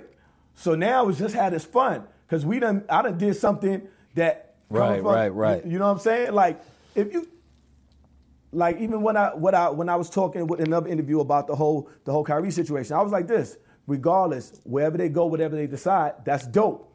But you're never gonna find m- me because nobody can say I used to work at Nike. I started my own brand and I made 50 million in three and a half years mm-hmm. with no advertisement mm-hmm. at all. Yo, we, we, we, we got to hold on this part because right now there's a lot of, I'm talking about amazing entrepreneurs, especially black entrepreneurs, Yeah. doing some shit that ain't never been done before, Right. organically. Dope. I'm talking about no ads, no nothing. It's just pure off the strength of creative thinking, right, and mm-hmm. execution and making tens of millions of dollars. Now, I know for a fact that less than 1% of like, you know, VC and funding money goes towards black people. Right. If this was, if you was a white man standing in front of me right now saying you have $50 million in sales, somebody'd be trying to give you a billion dollars. Mm-hmm. Not gonna right? happen. They'd be trying to give you hundreds of give me a millions of dollars. They give me a billion, I might a take billion it. is a big B. Yes, But, yeah, I might have to That's take the- it. But the thing with me is that No, if- but- but if you the- did that, but, quick, quick question. Like if you did that to me, right? You said you you said you give me five hundred million or whatever, Uh-huh. right? And then now that means you just own my brand, and I and I just got to sit and do nothing. I can't take that money, Right. Because now you're taking away that every day, that Right, that purpose passion. of creating and trying to show the younger designers or other people of color who design that yo we can make it. Now you just snipe me because that's what they did to all of the brands. Rocawear, Fubu, all these brands got brought by major VC capitalist Uh-huh. firms and then they killed the brands because they don't want the competition. Yeah, but that and, and that to me is a bad deal, and and that's probably been the biggest issue with all black partnerships with these brands. It's just bad deals, Mm-hmm. and those become bad deals because when you don't have nothing, right, you're gonna take the best thing smoking, Mm-hmm. right, and that becomes an industry standard, right. Well, so and so took a deal like this, and that's how they hit you in the meetings. Well, come on, man, you know, Westcaller did this same kind of deal, and you're like, oh, okay, well, I should do it too. Mm-hmm. No, you gotta customize that deal and think about the future right? So these slave deals, mm-hmm. like Kanye West talked about, when that contract's so long, you don't understand nothing. You know they do that to hide things inside of them. Mm-hmm. That later on is gonna hit you. It's like the side effect, right? It's a, a bad deal. It's like. You know, you take a prescription drug, then Yeah. side effects. Hey, you know, you might die later on. yeah, yeah, all the way down at the bottom, the real little tiny writing, right? Might cause heart attack. Yeah. Like so, that's how it is. It's like you know, you might be depressed later on. You might lose your joy for this. You might lose a sense of self, right? Later on, you might feel like a slave because you don't feel like you own yourself anymore. Right. They're not going to tell you that up front. No. You'll get the joy of getting the money and then realize you lost yourself. Mm-hmm. And so it's more important to construct because I think ownership is something you have the ability to leverage, right? Mm-hmm. Leveraging ownership is key because let's say if you build a million dollar brand, you can have that whole million dollar brand to yourself. Mm-hmm. But if you take in a partner and they make it a $10 million brand and you own half of that, that's more than you would have had by yourself. Mm-hmm. Right? So us being able to leverage ownership is definitely a key. We just seen um what, what's the brother name? QMCO. How you name what's his with Oh, the oh, Migos? uh, P. He- they sold for $300 million. They sold Three hundred brand. dollars. And that's a different industry, but it's the same thing. These investors, a lot of them are Asian investors, Mm-hmm. you know, big funds, they're buying into music catalogs because the streaming is worth more, right? And even the royalty fees is becoming higher. Mm-hmm. So they're not buying it for what it's worth right now. They're buying it for what it's going to be worth Mm-hmm. based on the growing industry. Apple Music was all over Super Bowl. You understand me? When you seen Rihanna, that was Apple Music, right? So they are going, I think they got 180 million subscribers and they're going to continue to grow. So they're looking at these industries, and as an entrepreneur, yes, you may want the money to leverage that for whatever you have, or maybe it's just the biggest thing that you've gotten thus far. Mm-hmm. But they get to play a bigger long term game. Right. They get to own the culture. Right. And so when we take it personal, when we see these things happen individually, that may have been the greatest deal of your life. Mm-hmm. But as a culture, we think collectively, like, damn, they just bought that piece of the culture, that piece of the culture. What do we own at the end of the day? So that's what I was saying. So I was like, I was like, yo, they own. I was, me and my wife was talking. I was like, you know, you see, Dr. Dre sold his catalog. Right. first catalog. I said, yo, at the end, black people not gonna own any, any ain't of their own music. nothing. And it- so like, the, so like the question like you saying, like even with me is like, I'm okay with that. I'm okay with not having you work with me. Like like buying my company. Yeah. I'm cool with that. Yeah. Because I'm still successful mm-hmm. and I'm having fun. And that's legacy brand. Right, and that's legacy, right? So why sell it when I got something I could do with my kids later in life Mm. Right. and keep and just seeing what we could do on this on our own? Because once you sell it, it's just like that still becomes the thing. Because we've never seen somebody And that's that's that's partly the fear, right? That we can't do this ourselves. Right. So I must give it away to somebody else and let them take it to the moon. No, see, and, and the great thing is like now we have access to everything. Like I've been to China, I've been to these factories. This is what these companies do. Mm-hmm. Yeah. Back in the days, this wasn't even thought of. Like, oh yeah, I can go on WhatsApp or WeChat and talk to somebody from China. They speak English. They be like, yo, I'm gonna fly out there. They tell you where to stay at the hotel. We're gonna pick you up. We're gonna take you around. Yeah. So now you have those same type of connections that we couldn't get before. Right. Right. So now that we have those connections, I don't want to be like people see like Saya Collective. They're like, yo, that I, we watched that brand build like literally. People think this is some overnight stuff. Like I started customizing shoes in 1997 in mm. Jamaica Avenue, Queens. Yeah. Right. I didn't start my brand until 20 years later. I had had a whole career in the military. I had to readjust. You know, I said I ain't making rich off of fashion. I told my sister she was in the army. I said I'm not doing the army. I ain't trying to kill nobody, but I'll do this other military brands, Coast Guards, more like the police of the ocean. I did that. It became 11 years doing it. Nine years retired. I said, nah, I, I got this passion and I got to chase this thing. Right. So I did that. And people are seeing that. They seen the, the customizer page. Now they see the brand. They see athletes. They see us in talks with, with basketball players for maybe a signature shoe and these things. But we, I personally have never seen somebody do that in history. So I can't be the guy who's doing it and then be like, Nike hits me up and like, yo, we want to buy Saya for $500 million. But now I know what you're going to do. Mm-hmm. It's dead. It's done. No, we, we we need to create like them legacy brands is key, right? Because Nothing to brag culture- about, like you said. Our, our culture gets to be inspired by you know these brands and then take from them and then try to reconstruct them and, and design things. But you know when we look at somebody like Dapper Dan. Mm-hmm. Um, you know, Dapper Dan made Gucci street fashion, right, for the culture code, right? And it, it- from what I know, that he don't have that same deal no more, right? He doing stuff with Gap and things of that Mm-hmm. nature, right? But the symbols that Gucci created was a, a, a symbol that, of luxury, right? Mm-hmm. It was a, a meaning. And when you create a symbol, the symbol is more powerful than anything. Mm-hmm. Because now somebody else, if they borrow that symbol, they can take this skill, craft around it, and create value. And that's what he was doing. But it's more important to make your name the symbol that is the value. And so what we do is we try to put our names next to symbols so that we can look valuable. See, I, I one thing I, I like to buy brands. This is all black on right here. I customize this stuff right here, man. You know everything on. We got, you know, we design. them know. yeah, yeah, details. Uh, but it's the symbols that matter. I put the star and crescent on everywhere I go. You understand me? I represent them cosmic symbols. You go, you go look up at the moon and the sun and the stars. You might have to think about me, right? But being able to take that symbols go into our DNA. You can't tell a symbol no, right? Because it creates a, uh, a a communication. It's language. It creates a feeling. Once we feel about something, it inspires us in different ways.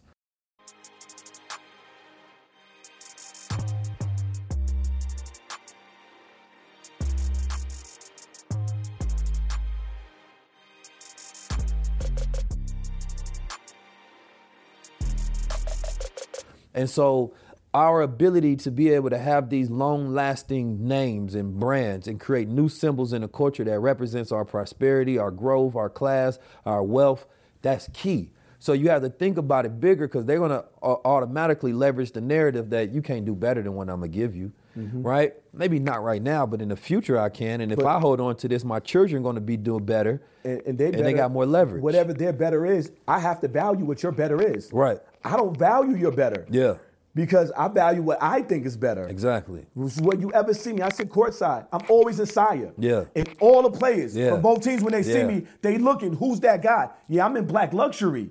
We gotta- look better than that stuff you got Man, on. We got to stop. Uh, you said something earlier. We you got to stop creating these beautiful brands, and then once you get the money, the way you showcase the celebration of your success is by buying everybody else's brand and stepping outside. Like, look, I made it. Yeah, your brand should be the look I made it. Exactly, and that's and that's it. When I'm out there, Yeah. I ain't wearing nothing but Yeah. Saya. Yeah. And they see that they, you got on these leather jeans Yeah. and this leather jacket, like, and they like, who's that? I said, it's mine. That's yours? You and Neiman Marcus? No, straight to consumer, baby. Yeah.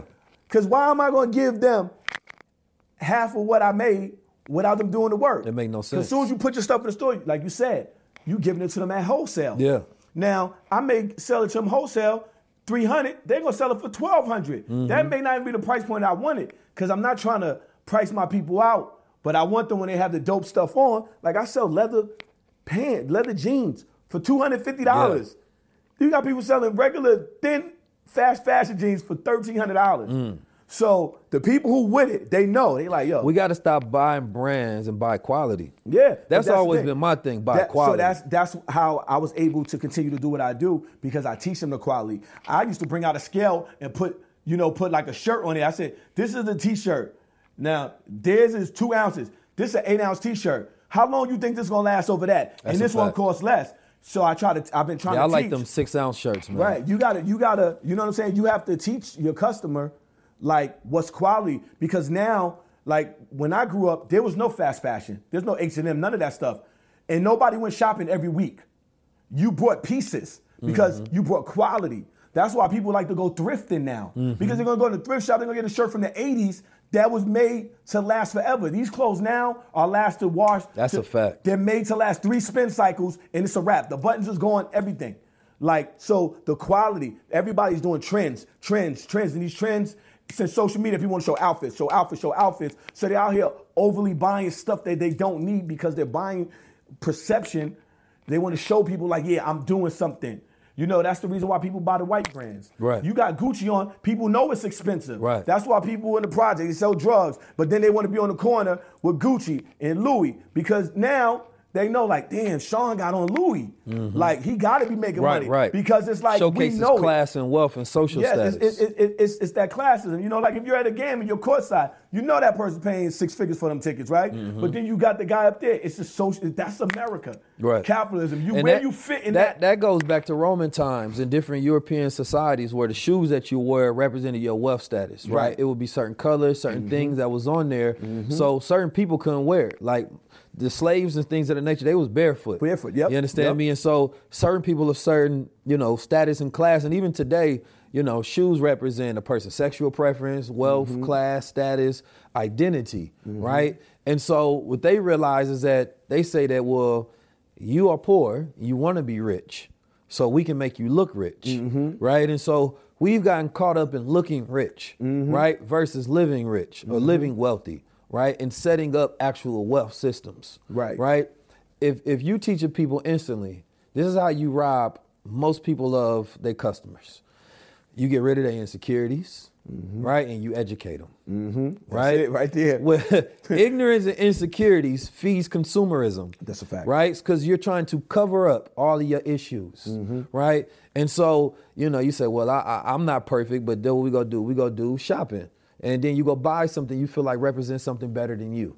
And so if I put this on, people see this, they don't see me no more. It's my shield, Mm-hmm. It's like costume. Yeah. So being able to get to a point where, like, when I if I'm teaching you know, financial education, if I'm teaching people health, if I'm teaching, you know, all of these different sciences, I'm healing my people to where the brands can no longer be predatory, right, on our scars and our traumas and our triggers, right? Because we're trying to become more than we know who we are. But when you mm-hmm. know yourself, I don't need that. You know what I mean? Mm-hmm. I seen my older brother, man, he used to pick up the flyest, baddest women in the world in a dirty t-shirt.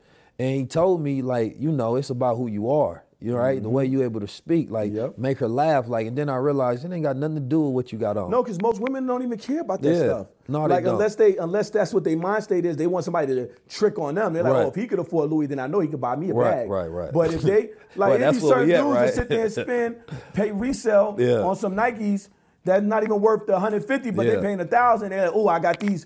The girl don't even care. It's indirect come- prostitution. Yeah, a dude is. gonna come with some regular Reebok Classics and bag her Yeah. because she don't care about Especially if he on. from Oakland. Right. right? you know, it- it's just different out here. We actually learn how to speak to women. Exactly. You know what I mean? Exactly. But it, that's the game. You know. Yeah. It's just like it, it- it's it's it's it's it's funny that.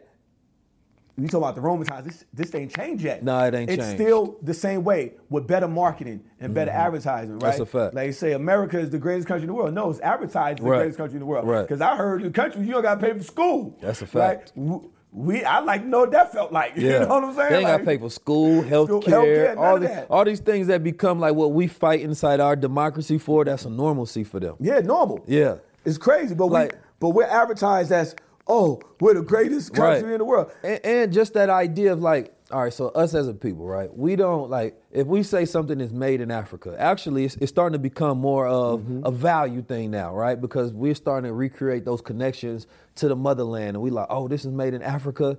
We we, we feel that's more ethnic, right? We Mm-hmm. feel that's more cultural, and we don't. It's there's no. Africa is bad value. No, when it comes to clothing, what we don't realize there's no stereotype against made in Africa, mm-hmm. right? Because Africa has always been the motherland of resources and skill. Mm-hmm. And so that whole made in China thing can disappear now. That mm-hmm. whole, oh, this is made in Italy can disappear because them sisters over there that's putting together stuff in them African markets are just as skilled as the Italian artisans, right? And so once you be able to create that comparison, the only thing that they don't have is a pathway for import export and access to different textiles so that we can create that industry between, let's say, Ghana or you know, in uh, South Africa to America. Even in, in even in Italy, when you say that uh, the the um, Italian are you know they're not even the ones making it. Yeah. Eighty percent of the factories, clothing factories, in are owned by China, Right. and the people who work in it are Chinese. Mm. Then- So it ain't no little A- Italian uh, man carving up the stuff, Nah, making it. It's that's probably so. The thing is, people understand too with the um, like the Louis Vuitton and all of these legacy brands. when they started, it was like me and you. We're sewing the clothes in our fashion house. right. Right? They didn't rent stores, they rented houses. That's what they call fashion houses. And they would sew the clothes, oh, this is for the queen, or this is for the, the nobles. Right. They made clothes for royalty. And that's how they got their name. That's Yeah. how they got their name, right? But then they started selling their name because like, oh, this is Balenciaga. Right. That, But that- but guess who's making fashion it? houses, and that's what most Yeah. people don't realize. But see, what people don't realize is look how many stores around the whole world, right? That was custom. That was custom one of one for these certain people, and that's how the name got big. And then what they did now, what they do now is they leverage the name, like kind of like with Kanye and Adidas. Kanye owned the name Yeezy, but not the designs. Mm-hmm. So they were giving him 11 percent for using his trademark on their shoes Right. Right? That he helped design too. But he, they were. It's just that name. Same thing with Virgil Off White. Virgil didn't own Off White. Mm-hmm. He took a two. He's paying getting paid two million dollars a year. His salary. I thought he owned it at a point in time. He never owned it. That's why if you watch it after this, watch the Breakfast Club interview again. I gotta take my gotta take my off whites off. So if you if you if you watch the interview with Dapper Dan on the Breakfast Club, Yeah. he he tells you that. Yeah. He said these guys don't own these brands. Yeah. Mm. They take a salary, right? So even Fear of God, he don't own it. He, they, he owns the, the name Fear of God, but because th- they had a they had a, a, spark, right? Yo, I'm Kanye's boy. I'm Kanye's boy. I want my own brand. So these venture capitalists come in, you know what? Hey, we we we we gonna buy your brand. We're gonna get it all built up. Right. That's why people used to be mad at Virgil when they looked at his employees. He had no black employees. Mm. His employees was white because they the same Palm Angels, same company owns Off White. That's the same people making the same stuff. Say They word. just put an Off White label on it. But that that's how they work. So it's the same thing with these because there's so many stores. There's no way that these clothes are, if it's ready to wear and on the shelf, it's made in a sweatshop. Mm-hmm. So you're literally just paying for that name that earned its value from the times when fashion first started Right. where, like you say, segregation, where we couldn't get it. So it became a thing where we wanted to have that because we wanted to feel closer to normal. Right? It's not like to feel like white people. White people treated us different. We were three fifths of a man. So if we had the same clothes that they had at one time, we couldn't own it. Right. Now we can own it. Now we feel closer to normal. Right. Right. Like a Right? like and if we're closer to normal, then we started getting that that breakdown the way, okay, well then our people who still live in the hood, they can't afford that. But we're closer here to the white people. Right. And these people are not, and they still do it to this day. Right. When you see people bragging about Amiri or Louis Vuitton, because you go to the hood, some people wear Payless. Right. They don't got that. So now you feel like you at least leap this person, but you haven't leaped anything because you still live in the same building. Right. And you're the You same and you person. And you're the same person, and you don't own anything. You spend hundred thousand dollars a year on clothing from these famous fashion brands, and you haven't even purchased a property yet. And if you were to save that hundred thousand, you would actually be more wealthier. Yes. So by not wearing the clothes makes you wealthier, but by wearing the clothes it robs you. So I, I always do this study in comparison how most things in our culture is just backwards, Mm-hmm. right? That's why we stay in poverty because we have poverty-based habits. If we had wealth-based habits, we would do things completely different and we would reverse our condition. Mm-hmm. I like that. I like right? And so once we are able to look at, wait a minute, number one, that's why I talked about the whole made in Africa thing because that it, it and, and when you you know that can be different countries, whatever. But once we put that value base in made in Africa, right? Or made in Black America, mm-hmm. right? Because we know the whole thing came out with Idris Elba saying that he don't want to call himself a black actor, mm-hmm. right? And you know, um, the other brother was saying that well, it's not that you shouldn't call yourself a black actor. You should really focus on those who pigeonholed you because you're a black actor, right? And I understood what both were saying, right. One is saying that I'm an actor. I shouldn't be judged. My profession shouldn't be judged based on my race, Right. right? Because then you're putting a quality to it to say whether it's good or bad, Exactly. right? Versus is my acting good or bad, right? And what we both have to eliminate both systems. The idea of somebody being melanated or black should never have an association morally or or quality style of bad. Mm-hmm. Because when we realize we created all things, right? We realize that there would the, the the dye systems, the math, the science of the world, all of that come from us. Mm-hmm. But we don't have hero tales, right? Our tales, they start in slavery. Slavery. They start in chains. But when you start the hero tales and you go back and you look at the Moorish brothers and how they was dressed, you go look at you know a, uh, royalty, right? Black African Moorish royalty throughout history. Then you go see, damn, boy, it was fly as hell. they were the one we showed everybody else how to dress, right? And so that's a key. But if you don't have that understanding of yourself, you think of Italian history. That's a skill artisan story in Right, history. right. That's where those skills come from.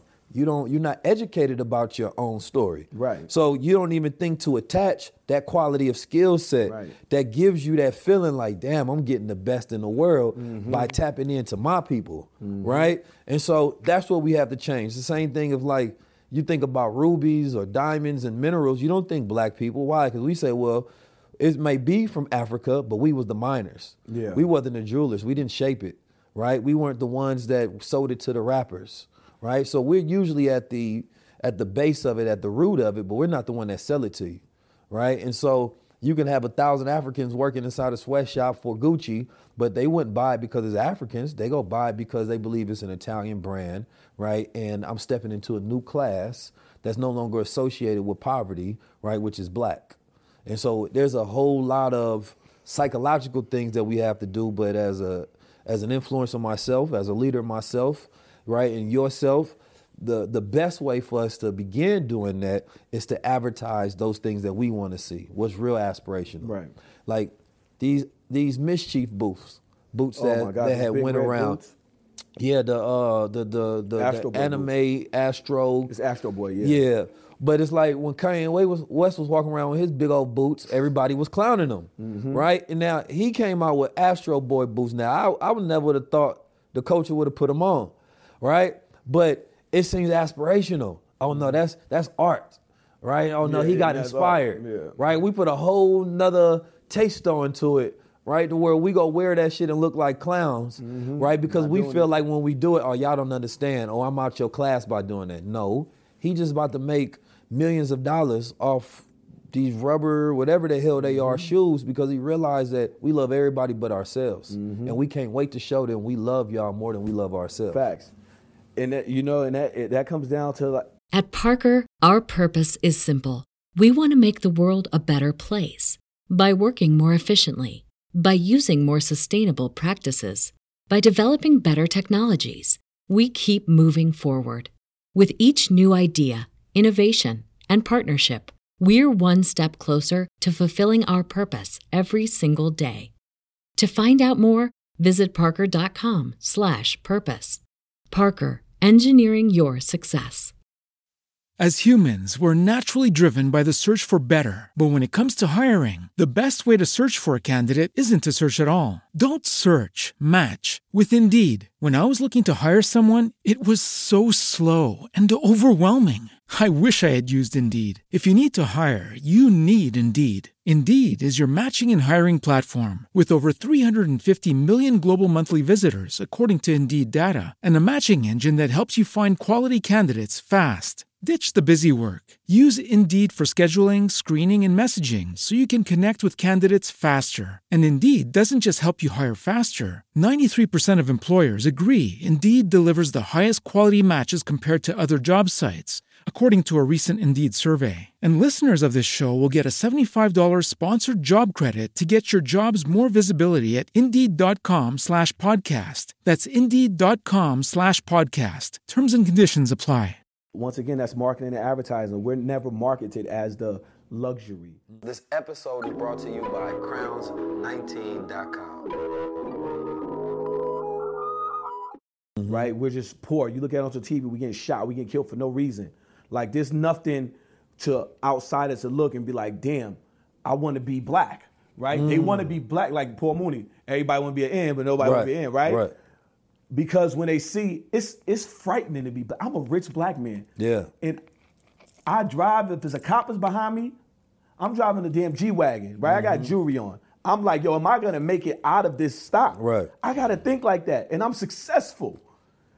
I pay the taxes that's going to pay his salary. Mm-hmm. Like I pay taxes. I don't get no money back. You know, I pay seven figures in taxes. Right. So I know, yo, I didn't pay for you to slaughter me. Right. I, I didn't give taxes so you could kill me. Right. But it's it's it's it's scary to be a black man in this country. It's nothing. It's, it's nothing cool about it unless you black. Right. Because we Well- have the a pride. Everybody wants the everybody wants the privilege of being black, But nobody wants the responsibility, responsibility of being Black. black. Exactly. And and you know, and like it may never happen where we can really see um, a black brand really be considered, oh, this is really luxury to the other, the others, because it's always for rappers to go platinum, it's not just black people buying it, it's always white kids, because you're given a stereotype of what they think the neighborhood is like and what gonna piss their parents off. So they like that, right? But for us to get that, it's so much more learning and so much more pride that we have to see our people. Because our people don't really have the, uh, uh, we're missing so much pride in just our excellence and Mhm. what we've overcome, right? To even compete on these levels with these brands that pay billions in marketing to be exactly where they're at, right? Right. And, and, and, and out of that billion, we give them another billion free because you listen to any of these popular rap songs and they're, they, they're talking about these brands in such a way that is going to make the kid listening like, nah, I need that. I need the Prada. I need that Gucci. I need that Louis. I need that Fendi. I need that because the the black people that made it out of my neighborhood and can wear gold and jewelry and drive Lamborghinis, they're talking about those brands. So if I want to be like them, I need that. Right. I don't need the sires, the dope eras. You know what I'm saying? And and the only time we got close to that, to where we're getting that, is with Virgil. But Virgil only got, got on because of Kanye. Mm-hmm. He was Kanye's guy. And who would you rather deal with? The quiet, soft spoken Virgil Yep. or the opinionated, gonna say whatever he feel, Kanye? And they both from the same neighborhood, Right. but they different temperaments. So, like Kanye says, soon as Nike wanted to bring all of them over there when he first got his deal, he, and Kanye said, no, I want me, folks on me. Then when he went to Adidas, that they wanted all of them, so they couldn't get all of them. He didn't let nobody. He didn't want Virgil or none of them at Adidas. So then Nike was like, "Oh, we already got rid of Kanye with the Yeezys. Let's just grab Virgil and all them, bring them over here to Nike." And then because of Kanye, he's the number one influencer. Maybe not anymore, but at the time he was the number one influencer in fashion. Black man. Mm-hmm. So his boy got to get on and make off white. Now that's considered a black luxury brand, but it wasn't even black owned. Mm. But the people didn't know that. But you still see, you say off white, three thousand dollar varsity jackets. A lot of black brands can get you three thousand dollars for a varsity jacket if they ain't made out of mink Mhm. and, and some exotics, you know. But we were close. That was it. But we didn't even own that, right? So now, who? How can we get there? Because the reason why they got there is because they had white marketing. All those companies, LVMH, number one fashion firm in the world, they were putting the dollars in that. So like to get there, it's just it's got to take something where our people, like you're saying, they just got to. We have to have value and understand quality because I hate when people say, "Yo, buy my brand is black owned." When you tell me that, I don't even want to see your brand. Nah. Because you're selling me, you selling me guilt. I don't want guilt. I, I want I want drip and I want quality. I know quality. That's Don't- a fact. Yo, don't sell me guilt. Like all these brands, you know, they go on social media and they be like, "Yo, this is black owned," but then you look and it's like you put more hard work into the message of saying you black owned Yeah. instead of the quality of your shoes. Like if your shoes look like Payless shoes, I, I can't rock with it because I, I don't want that, and I don't want to reward you for that. Yeah. You know. unfortunately, you know, or actually, fortunately, rather, I'm gonna go with this spin, is that we can create the culture around it, right? So, like the solution of when I think about a lot of these clothing brands, shoe brands, there's a whole culture around it. People who talk about it, people who blog about it, mm-hmm. right? Like you need PR, you need bloggers, you need media, you got to be in these spaces, but we have to create the spaces that dominate. We can't say, well, I'm a designer, but the next level is being accepted by European fashion standards, right? And mm-hmm. European designers.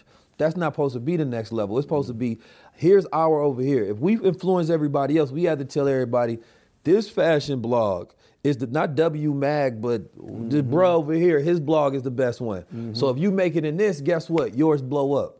And so we got to start creating these centers to mm-hmm. where we can now use these as springboards to launch brands because that's what they do. they create they do. media around it. This blogger says something. We don't know why this blogger is important. Right. We don't know why this fashion Right. critic is important, but everybody said that they was important, right? And so if every rapper was saying, man, that's the best. Listen, man, now that he done said it's drip, it's drip. So Mm-hmm. now, boom, he didn't say Crown Society and Size is fly. Guess what I'm getting? You understand me? I'm gonna get that Crown Society. They flying off the shelf. They are very strategic in the way they go about things. There's there, people think like there's this magical accident and brands are just created. There's machines Oh, that yeah. create these brands. And we have to become a systematic people who have our own formulas and you know and have our own institutions in order for us to be able to springboard and launch these brands to prominence, right? To a point where it's majestic and it's regal, mm-hmm. right? But you also said something that was key when you're talking about quality, right? Under, educating your customer is key, mm-hmm. right? Because if you don't educate people on the importance of it, they don't know why it's important. They don't know why it's luxury. They don't know why they should buy it, right? Versus otherwise, you should just make something cheap if they're not educated because they're going to buy that. If you're going to make something expensive, you have to educate them on why it's important, how much it costs you almost, mm-hmm. not just giving out your numbers, but it's like these crowns, right? So I, we had we started off hand painting them, then we went to screen print, then we went to embroidery, and now we do the. The Yeah. boying is a much longer process, Yes. right? Like we, I, this is where I got to get samples, have it sent back, and then Mm-hmm. I realized they make it exactly the way I send it to them. Like if it's shifted a little bit, it's gonna come out shifted, right? Mm-hmm. Yeah. And I'll be mad because I'm like, y'all didn't know to just fix that, Yeah, no, but that's they they're they're not creatives No, they're just gonna do what they you tell they them. doing exactly what I tell them, and so I realized like, damn, I can't you know take anything for granted in these processes. That means that exactly the way I do it, they're not going to be like, oh, it should look like this, or we're gonna do that. Yeah, they're not- gonna they're not gonna change your design. So even understanding that is like, yo, by me going through that intentional process and me constantly going through this process of increasing the value and the quality of it, this is why there's a price associated with it. Mm-hmm. And so I don't market them in the sense of, oh, buy my crown. I'll wear the quality. And if you want the same quality and the meaning and the feeling, then you attach that to yourself as well. Now, this is a part of your aesthetic and expression, Mm-hmm. right? And more brands have to get to like Telfar. That's far from a brand I would think about wearing or anything, right? But their branding is key. Mm-hmm. Yeah. Right? Their ability to be able to, you know, create these lists where women just want it, right? That's Beyonce. fire. That was Beyonce. Beyonce. Beyonce wore the bag one time and it. Oh, I see. I didn't know that. And Yeah, then I looked happened. at their marketing campaigns. Even their marketing though is it's a it's a design ethos that's in it. Mm-hmm. So when people think about Telfar, I seen female rappers rapping about it, right? Yeah. So now it's like a thing, like yo, that can stand next to your Prada bag. It's okay. You can come out the same way you come out with a Prada or Gucci bag. You can wear Telfar and be considered in the same class. Mm-hmm. Because what people don't want to sacrifice is the class, And right? the crazy thing is, what- like I love to see how Telfar is doing their thing, and the crazy thing is they're doing it, and their bags are vinyl, Mm. right? Their bags are vinyl; they're not leather, and they're able to get this. You know why? Louis Vuitton bags ain't leather either. Yeah. The, them, them bags that got the monogram, Yeah, yeah, that's yeah. canvas. Yeah. And this plastic a on top fact. of it.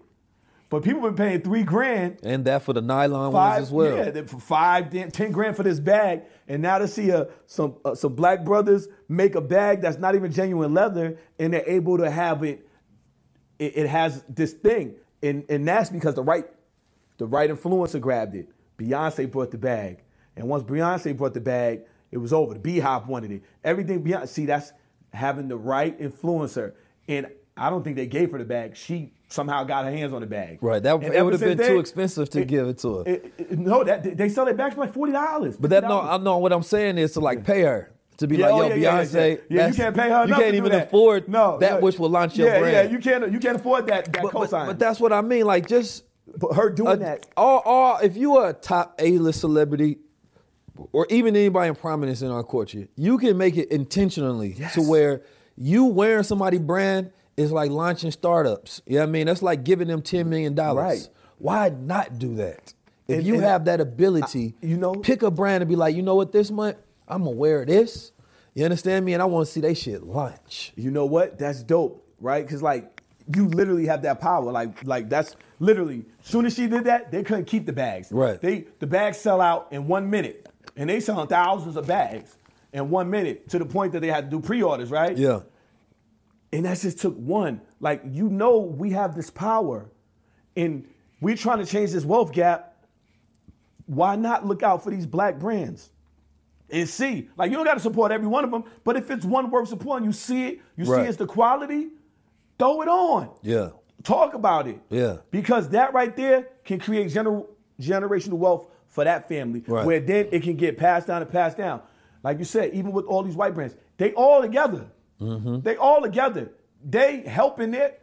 When you're wearing Amiri, you're wearing his name. Right. That's his name on his driver's license. And he not gonna partner with you. No. These brands that you like, if you go find something you genuinely like, I promise you, if you have your team reach out to them and be like, yo, I'm gonna wear this anyway. But if you have any opportunity for partnership, it's going number one, it's going to incentivize them to push it anymore because now they have equity in it, right? And now you have a partner as well that you can utilize for marketing and launching your brand. I just think like when we talk about intentionality, it has to be there because there's so many different ways you can make these things work out for everybody. Mm-hmm. The first side, of course, is the free side, wearing it just because you like it. Mm-hmm. And, and being intentional about black business is key because if you think about all the restaurants, right? You can go on Uber and you type in black restaurants, it'll show you the ones that's out there. Mm-hmm. You're going to eat anyway, right?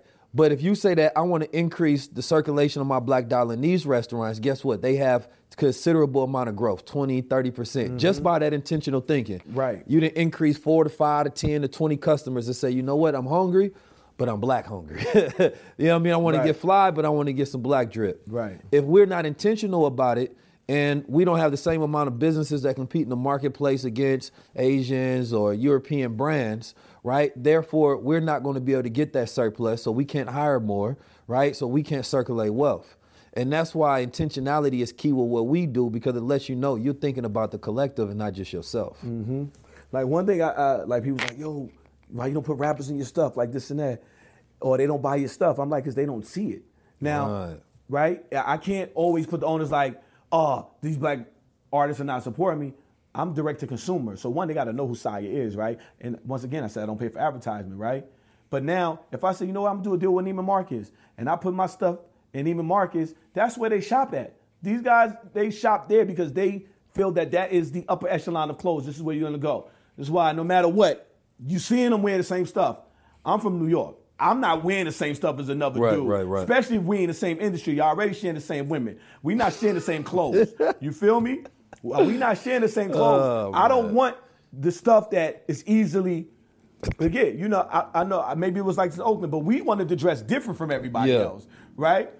These guys dress the same. But if I had Saya and Neiman Marcus, I know you would see rappers in videos. Oh, that's it. a fact. But then also, and I got to charge way more. Then now I'm, I'm, I'm, I'm, I'm, I'm pricing out my core base. So like one thing with me, is, is you got to know people, right? So rappers, right? They most of them don't wear the same brand only, only, right? So okay, I give say I give this rapper Lil Wayne this. He gonna wear that shit one time. That's it. He's never Mm-hmm. gonna wear it again. Even if he bought it with his own money, he gonna buy it. and He gonna go. He not That's gonna come back and keep. Because he's not. Now, my customer base is the nine to five workers. I have dudes that have over 150 pairs of my shoes. I've only been around for three and a half years. People don't even have 155 pairs of Jordans, right? That's intentional. But that person works at maybe UPS, FedEx, or work at a regular job. These people are the people that's going to keep coming back every day. So I made that mm. my customer base No, that's because smart. I want the repeat customer. I don't want the famous customer. Famous people want stuff for free and they only want to wear one thing once. And these all these new artists, they're not trying to be different.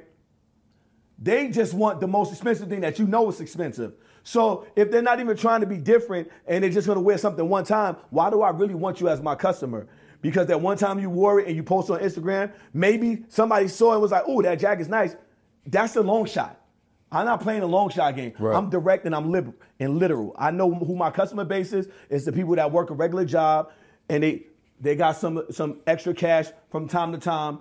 You know, I got the sneakerheads. I was the sneakerhead. There's stuff that we started complaining about. They started making sneakers with fake leather Yeah. and charging more. So I said, when I come in the game, genuine leather. We're gonna do it like we used to do it. First come, first serve. So when we opened up the store, first thing, we had people come from all over the world. From China, we had a dude come to buy those shoes right there in tan, the all tan pair with the white bottoms. We had a line around the corner with no advertisement, no news coverage, no nothing. I've been doing this. So even now in this game, how you say they have they have um the way they have their fashion shows and the bloggers. How is it that I'm doing everything I'm doing and none of these sneaker blogs cover me? Mm, because they paid and bought for Is it because I'm black? that part too. Is it because I'm showing black people we can be independent and run shit? what is the problem? Like we done had, we done been all over the press talking about side. If you look up Side Collective, Kyrie name is attached to it just Mm-hmm. because we've had interviews and and I did. I didn't do any interviews with any white media. Mm-hmm. People hit me up, black media, I'm gonna do the interview because we get overlooked. So if anybody is mad that I do an interview talking about, you know, the possibilities, I'm doing it with black media. So I'm giving our people another. They're getting the exclusive. I didn't do it with TMZ. Mm-hmm. You know what I'm saying? So it's the liberal because I'm black, black all the time, black. Yeah. Right. And that's Yeah, I there- I, want my. I talked about this in Sacramento. There's there's February black, Yeah. and then there's No, I'm 365 black. black. I'm 100% black all the time. I love my black skin. I love black excellence. And I'm to be that all the time. I'm never going to apologize for being black and, and, and wanting to do for my people and wanting to do it my way because I'm showing a whole different way. They told me, oh, you don't give celebrities free stuff. When I was on the Breakfast Club, the whole conversation, oh, he's stupid, he's never to make it. Well, guess what? I'm $50 million richer. Yeah. Where you at? because the game done changed too. Like our access to this this is the thing. Social media equalized the playing field a lot because at first the celebrity was the only access to the audience, Mm-hmm. right? So you have to go through the celebrity to get the audience. Yep. Mm-hmm. Now you get to go direct to consumer. So with having new direct to consumer channels means that you can create, you know, uh, uh, now everybody's talking about um, organic consumer generated content, Mm-hmm. right? So creating campaigns with people who actually buy your stuff is more authentic. People are tired of being sold, right? So they know that they're being sold something just because a celebrity got it on or this, that, and the third. And that works for huge macro influencers for people who still into that sort of thing. Mm-hmm. But if you got your shoe just trending on TikTok because somebody wore it and they danced in it or something, or they mm-hmm. or they did a blog about it, now that's another thousand shoes sold. Yep. Right? So would you want to focus on tapping into the TikTok audience or trying to chase a celebrity around to get through their audience? One is direct. Yeah, you go direct to consumer. That's, Right. that's the game. Yeah. You know, it, we have these avenues like you have you have the Alibaba app where you can find any manufacturer you want. Mm-hmm. You have all of these different things if you use it, right? But that that that that viral Mm-hmm. moments and stuff like that, man, we did the shoes that when you walk out, the whole outfit is white. The shoes are white. You walk outside, the whole outfit changed color, different colors. Yeah, we, that was fire. I seen that. Yeah, that whole thing went on. To, they Yeah. never seen nothing like Yeah. that. And that's the other thing. I thing. need that fabric, man. Look, and look, and that and that's and that's the other thing, right? Because the one thing I like to do is I want to do some stuff you never seen Right. before. Because now, okay, they don't have, but now Nike's doing it, right? Yeah. He's, but I beat you to it, Right. Like I was making the foam shoes with the with the laces and the booties. Now Nike Yeah. doing it. Adidas got one. Everybody got one. But I'm on my fourth one. Yeah. Y'all just on y'all first. Yeah. This fun to me. As the little guy, I get to be like, yo, I'm doing stuff that y'all copying now. And your process to market is easier because you don't have all of the stuff in No, between. and I don't have to tell the ask a guy in the, in the head of sneakers to be like, "Do you like this idea?" No, I don't see it. I don't see it. I know it's gonna work. Right. So what would it look like? So let me ask you this question. What would it look like? Because this is a game changer. If let's say you sign an athlete or an athlete partners with you, right? Because, you know, if we take a look at some of the deals historically, I'm sure there's a way where if you structure a deal with them, they could make a lot more money. Right? and so what I want to say is putting that into the options. Okay. Okay. You got Nike, you got Adidas, you got, you know, whatever, and then you got Saya. Right. Right? So how would you structure a deal if an athlete, whether they coming straight out of college or they already have a deal and they want to restructure something with you? What does that so look let's say like? it'll be two different ways, right? So like I have Montrezl Harrell, he plays for the Sixers. We do 50-50. One the shipping, like what the, what the cost of the shoe plus the shipping and the tariffs and taxes, once that's paid, the leftover, we split the profits 50-50, right? That's with him. Now say like somebody like Kyrie. Ky- he's Montrez never had his own signature shoe, right? And Montrez owns a sneaker reseller boutique. So he's not only just wearing his shoes that I designed for him, he's wearing shoes that he sells in the store because he's advertising his own business, right? Now somebody like Kyrie, Kyrie is worth three, four hundred million dollars. I don't know, he worth a lot, right? That with Kyrie, I would do. Listen, you already you are proven ROI. You're going to return on any investment that's put into you.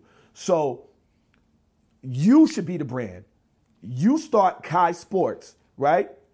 And you're gonna need somebody who knows how to get a successful business off the ground. Your business is gonna be successful as soon as you put out your first product, right? So with him, I, when my with Kyrie, I said, "Yo, I want you to have 100% of all your profits, but let me come on as a creative director and the guy who can get you into every factory you need and design it because I'll design you. The. You seen this, you seen what I showed you on the mm-hmm. phone. Like I can design you the product that is you, that speaks for you. I know he's a How many shoes he had to sell to get to hundred million dollars profit? Huh? Who him? Kyrie?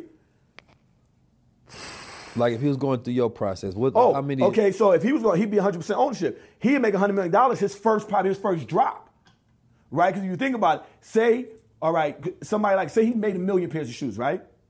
He made a million pairs of shoes, right? And he sold them for 200 dollars, right? That's Mm. 200 million right there. Mm. You gotta cut the profits Yeah, the yeah, make and yeah. all that. He's never even made that with Nike, Mm. right? how many shoes? How many shoes he average? Uh, if you know, how many shoes he average sells with, let's say, his Nike deal, right, uh, per year? Not cost, I don't think they. like I don't think they put the numbers out, but it's it's a lot because Uh-huh. one, LeBron is the is their number one signature after Jordan, of course. You know, what current athletes is LeBron, Kyrie. Kyrie has a second successful sneaker line there in Kobe, right? So he's making definitely making Nike hundred million dollars or more a year, mm-hmm. probably more than that, right? Like Nike made them billions of dollars. Jordan makes them like three billion dollars a year. But mm, because Kanye had to be selling like no, check this out. I'm about, to- I'm about to break Kanye down. Now Yeah. check this out. Kanye, I think he- 2011, he went to Adidas. Kanye became a billionaire faster than anybody that's in that game because he get a he, he only get 11% royalties on what he sells. He was making Adidas 2.3 billion dollars a year. Now, if he get his stuff back together, he could come with the designs that people are going to support. Kanye will be a billionaire in one year because he already has the consumer base. But now is can you do it with the without the machine? That's going to be the thing. A lot of people can't do it without a machine. A lot of people are scared to try to do it without the machine. Right. I've done it without the machine. I'm going to continue to do it without the machine, right? Because I put the work in. Right. I know how the machine works. So with somebody like a Kyrie, yo, it could even be even doper. Kyrie has Native American, like, uh, you know, heritage, right? Native Americans don't have enough jobs. Guess what? They got a lot of land, fulfillment centers. So all you, you get your shoes made in China, right? Send them to the Native Americans, right? That's your fulfillment centers. You can have three different. You can have one on the, in the Midwest, East Coast, South. So now whatever shoes is going to that part of the region, now you have you just created hundreds of thousands of jobs for your people, right? tax free. And it's thank you. And Native Americans don't pay tax tax free. So you could do something like him. I don't reach my- I don't reach out to people or athletes or anything like that. But to him, I love that brother because what he does and what he stands for, right? I know he ain't no anti-Semite, right? He's a peaceful person. He's about peace, loving everybody. That's who he is. If you think otherwise, then you really don't know him. You're mm-hmm. you're putting your own, you're projecting on him, right? But he he's the person who thinks like more so like how no athlete thinks. These athletes think like, oh, because Right. they've been trained to take free stuff their They're, whole life. they're afraid to think. Yeah, and they've been trained to take free stuff their whole life. Nike's been grooming them since they was kids Yeah, they- AAU. most of them have a team. You know, have a, even he was telling me like you usually have like a team of seven to ten people that just organizing your life for you. Mm-hmm. Yeah. Right. So before you even get to talk to a person, you got so many people that's vetting them. Mm-hmm. Like, but how do they know for real that if that would have been a good opportunity to you? So a lot of opportunities never even come to the forefront because you have so many handlers, right, that you're not even really in control of your life. Right. And that's how it is in the NFL and the NBA and, and the entertainment world is that they don't really have control over their life and, they don't really have And intelligence that's what recently happened to. Kanye. And Kanye, people need to listen when he talks. Yeah. Even when he might be, you might think he off. Because Yeah. he said, he's like, I owe such, I don't know math. He, remember he, he said it. Yeah. He's like, he was like, they say I owe the IRS this and that. Because his whole life, he's had people to handle that. Right. Right? Like even right now, I own, I own real estate, right? Me and my wife, that's what we do. We buy houses and stuff. I let her handle that. She's the product, you know. I don't even know half of our addresses. I know how to drive to them. Yeah.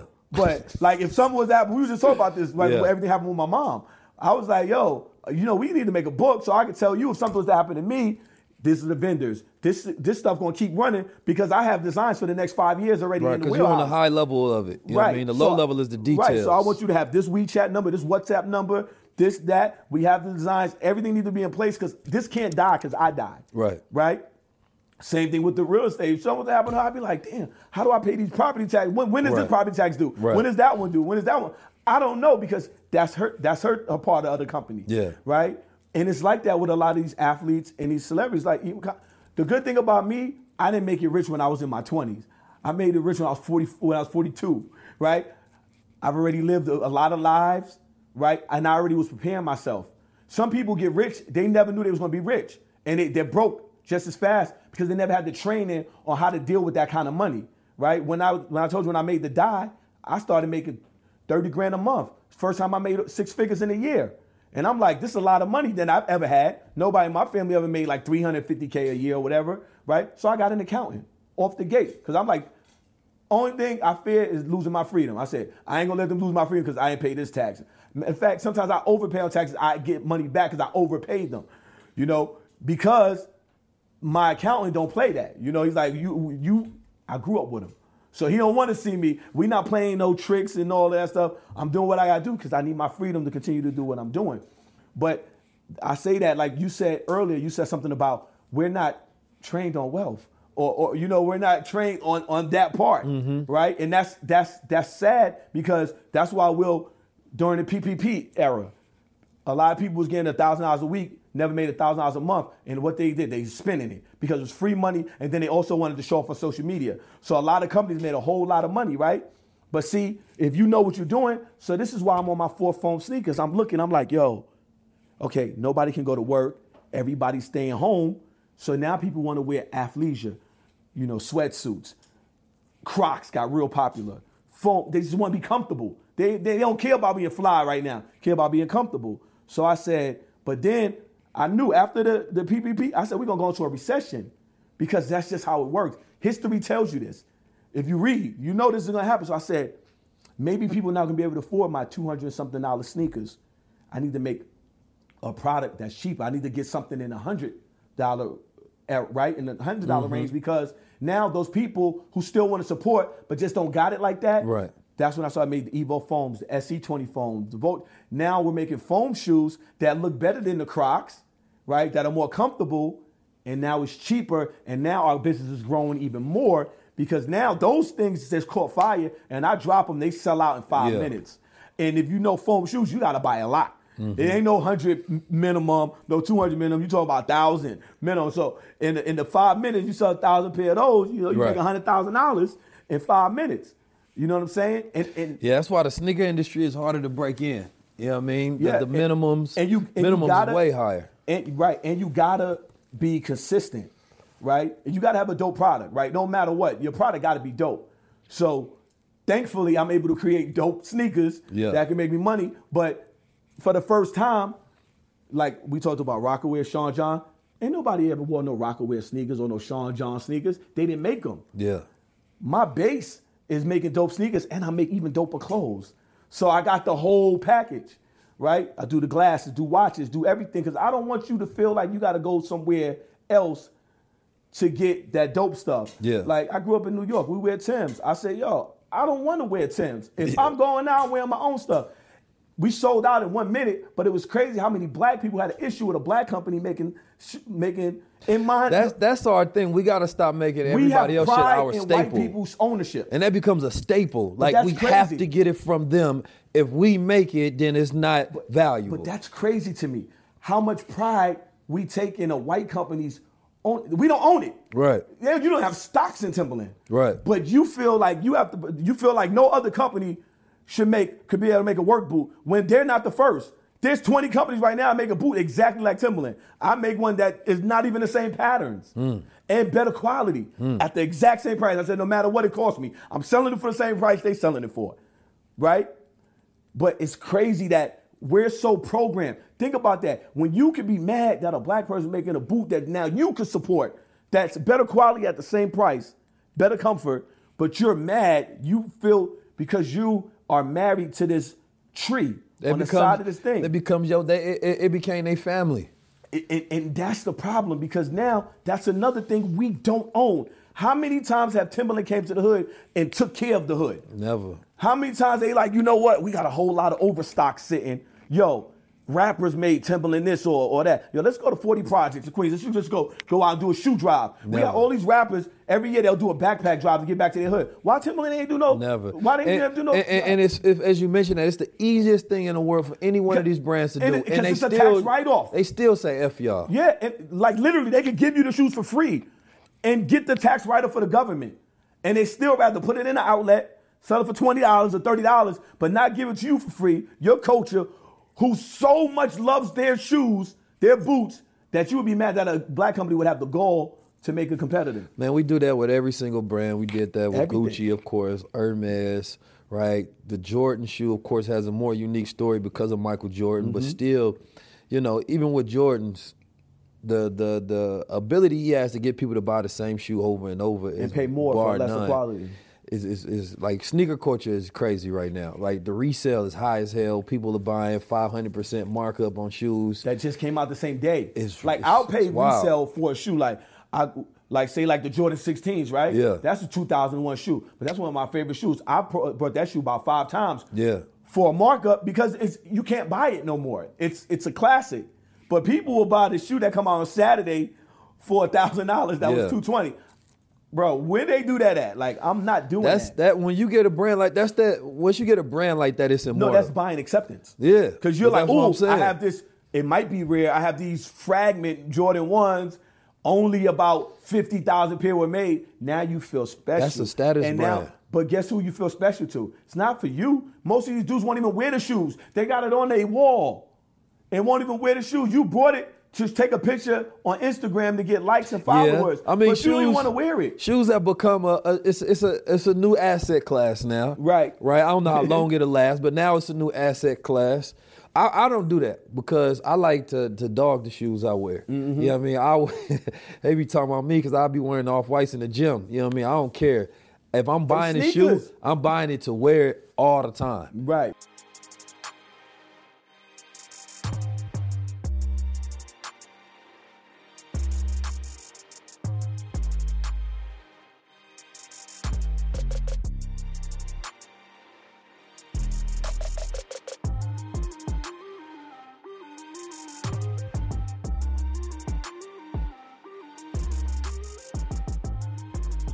Right? Like every one of my shoes, I dog until they dead, right?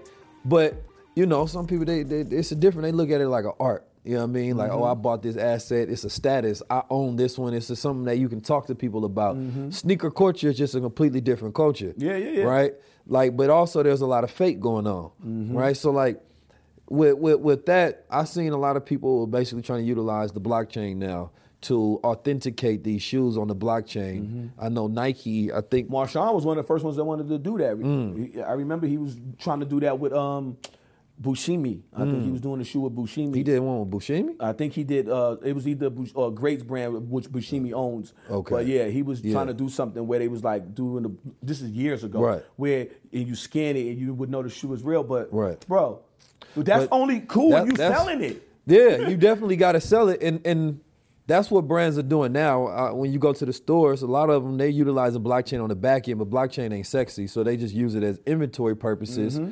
And I think that's why Nike is suing a lot of people now because they want to be able to control their whole resale market. Mm-hmm. Because if they put their shoes on the blockchain, then they can get that money right that's sold when it's leveraged for uh, uh, resale, Mm-hmm. right? But or or the secondary market. But if you got all of these other people that's you know owning your shoe, right, or copying your shoe brand, mm-hmm. and they can't control that. Same thing with music. Yep. Once the artificial intelligence and all of these music platforms and all these different ways to sell and leverage the likeness of your brand come about, they want to make sure they own all of the rights to it, mm-hmm. all of the copyrights, everything. So right now it's that time where you get and bring everything in house. You don't leave nothing else because this is a time of plagiarism right now. Ain't Yeah. nobody thinking of nothing original. No. Everybody is trying to figure out how did I like people take my high level conversations and they try to repost it on their YouTube channel and create YouTube channels out of them and mm-hmm. they getting hundreds of thousands of dollars in views mm-hmm. or yeah, thousands of dollars in views per year, right?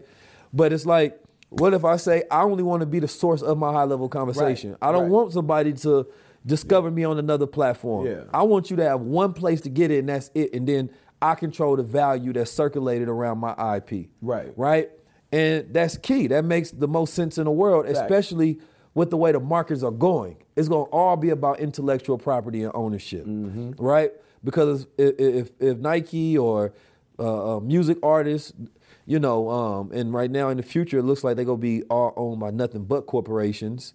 So when we're leveraging them on our videos or they give us ability to use them in different ways, they're getting paid, no longer the artist anymore. Mm-hmm. But my likeness and my voice, I want to control the rights to my voice. The rights to my digital likeness. So no, you can't create no cartoon that look like me. Right. No, you can't utilize my voice or even the algorithm of my thinking, like being able to patent the way you think, because now they can clone your thinking and basically create a bot that's like your DNA. So now Yeah. it can talk like you. Yeah. They got generative design right now to where it'd be like, yo, can you design me a shoe like, you know, uh, uh Saya Collective? Yeah, and, and they'll make a, the, the Right. AI. they- Right. I, have seen those So- coming up. All of that is that's why it's important to own it. And there's gonna be some landmark cases that's gonna come out where people actually get to own their likeness and their style. Because how can you protect what you create if AI is basically, you know, generating designs from previously created designs? Mm-hmm. Right? So it's not really being creative, it's generating from what's already created.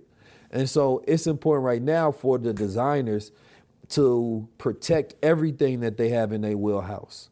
Because if I can say AI make me a shoe, and I'm seeing them, they designing better than Nike.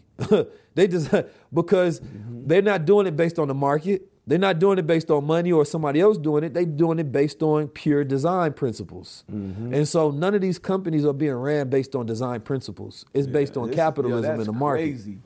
That's crazy. There ain't gonna be no designers working at Nike. It ain't gonna up. be. Why? Why would you? What, what's gonna happen is you're gonna have design prompters, right? So their ability to utilize AI to create designs in very specific ways. So if I say, "Yo, I want somebody," because the, the CEO ain't gonna do it.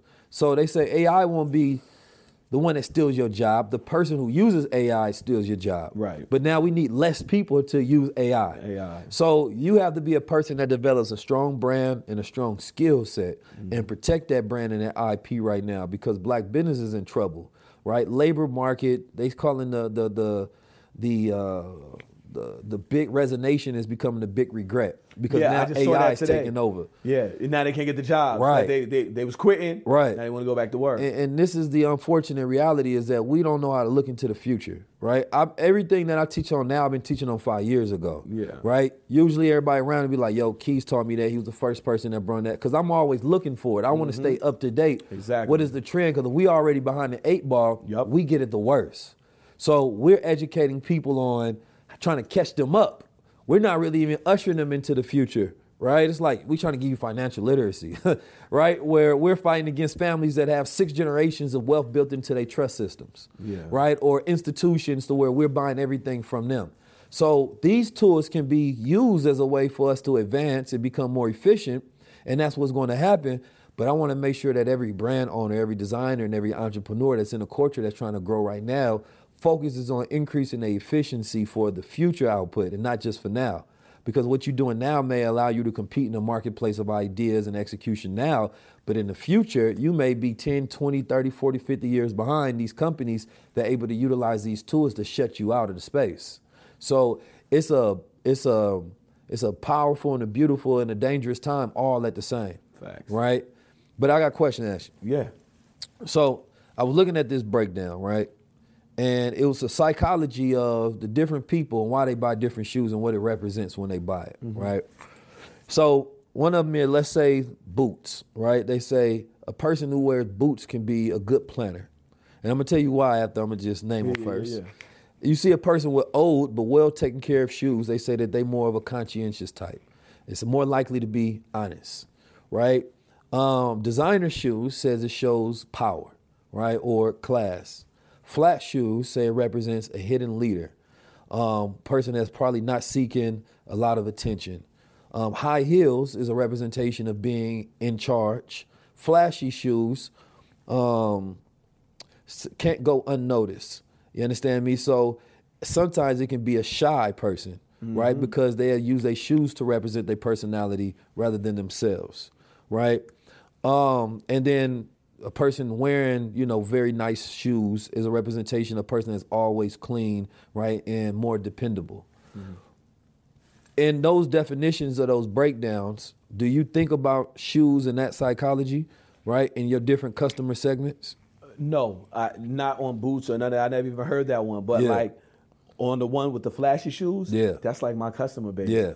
And that's the reason why we sell so many shoes because what's cooler than right? You brought some shoes right that nobody's heard of. Yeah. You know, like not a lot of people know. You wearing some shoes and you walking down the street, somebody says, "Excuse me, yo, where you get those shoes from? Right, from?" that happened to me a lot. yo, like, yo, what, yo, what shoes is those Yeah. you wearing, right?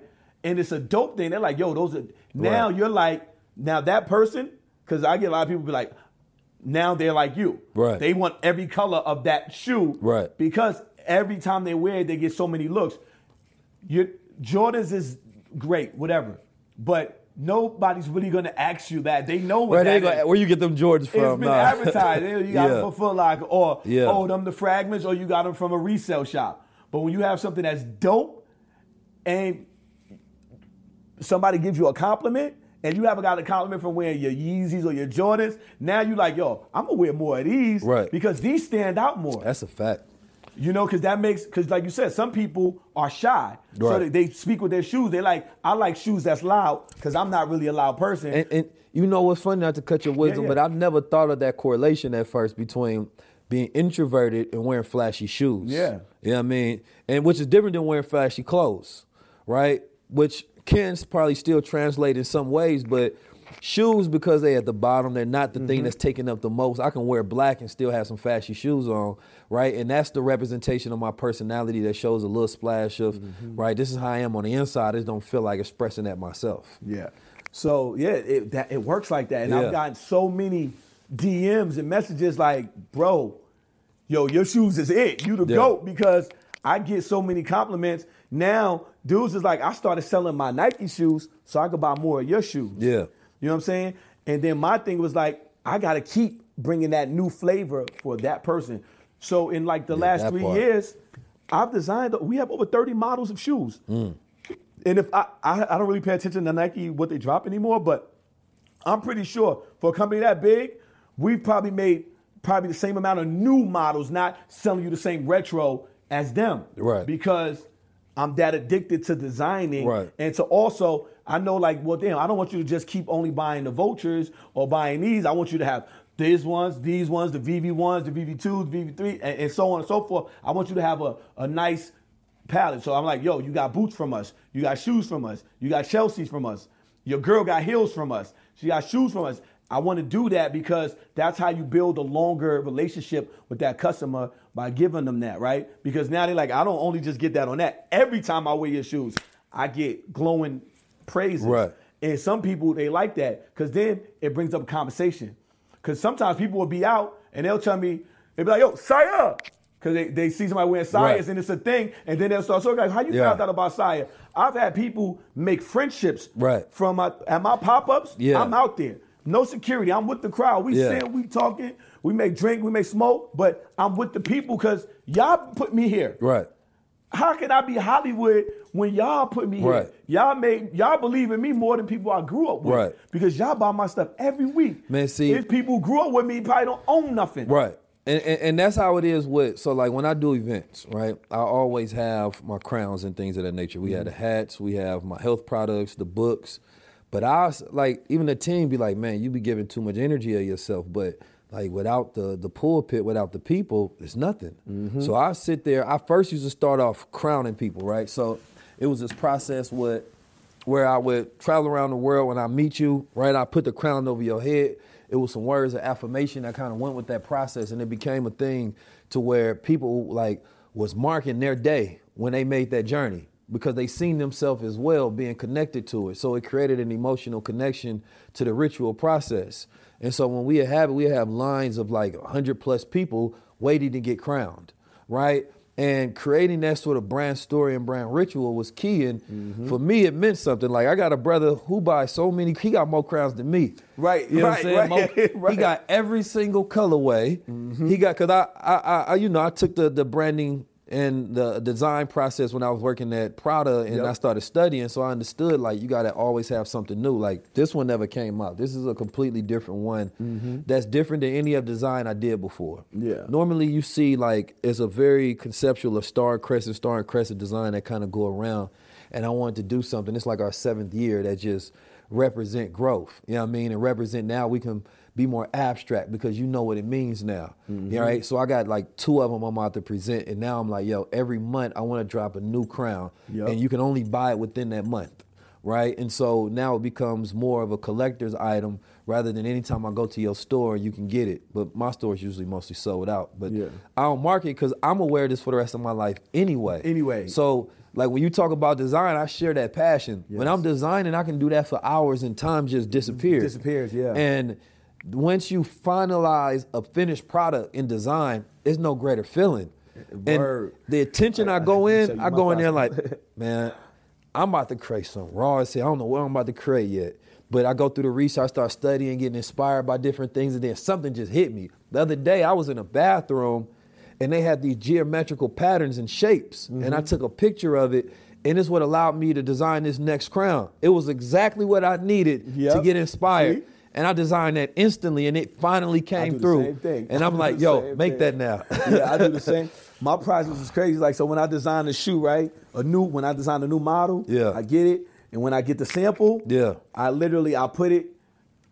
I, I go I, I'll stay on the couch and I put it right on my, my little coffee table thing and I sleep looking at it. Yeah. I fall asleep looking at it. Yeah. It's like one of them I sleep with like a Yeah. baby. Like, I'm like like for real like a baby and the other Yeah. one is there and I'm looking that whole night. That's like the culmination. How like, many look, iterations you go through? Because by the time you see my finished product, it's probably like 30 other ones that, and it's hard for me to cut down which one. So, um, so with me, like with a shoe, when I design it, I don't waste no designs Mm. because when I design, it, I already know it's a hit. Yeah. Like, I, Yeah. so like it's only one shoe I design, and then I wasn't really in love with it, but I didn't put it out. I just had the sample, and I just I was like, I'm gonna come back to it. And then when DMX died, right, I was like X X, and they, everything was like this, right? They kept showing this thing, Yeah. and I was like, that's how I'm gonna change the toe box. So now the toe box Mm. has a suede that comes like this, but if you look at it from the top, it looks like almost like DMX. Yeah. And I was like, yeah, I'm gonna do that. See, that's and then when. I did that, it, it was a wrap. Like I was like, now this shoe is done. And when I got that sample, same. See, same that's process. that's that to me. That what you just described. That process is why you always have an up on big brands. Mm-hmm.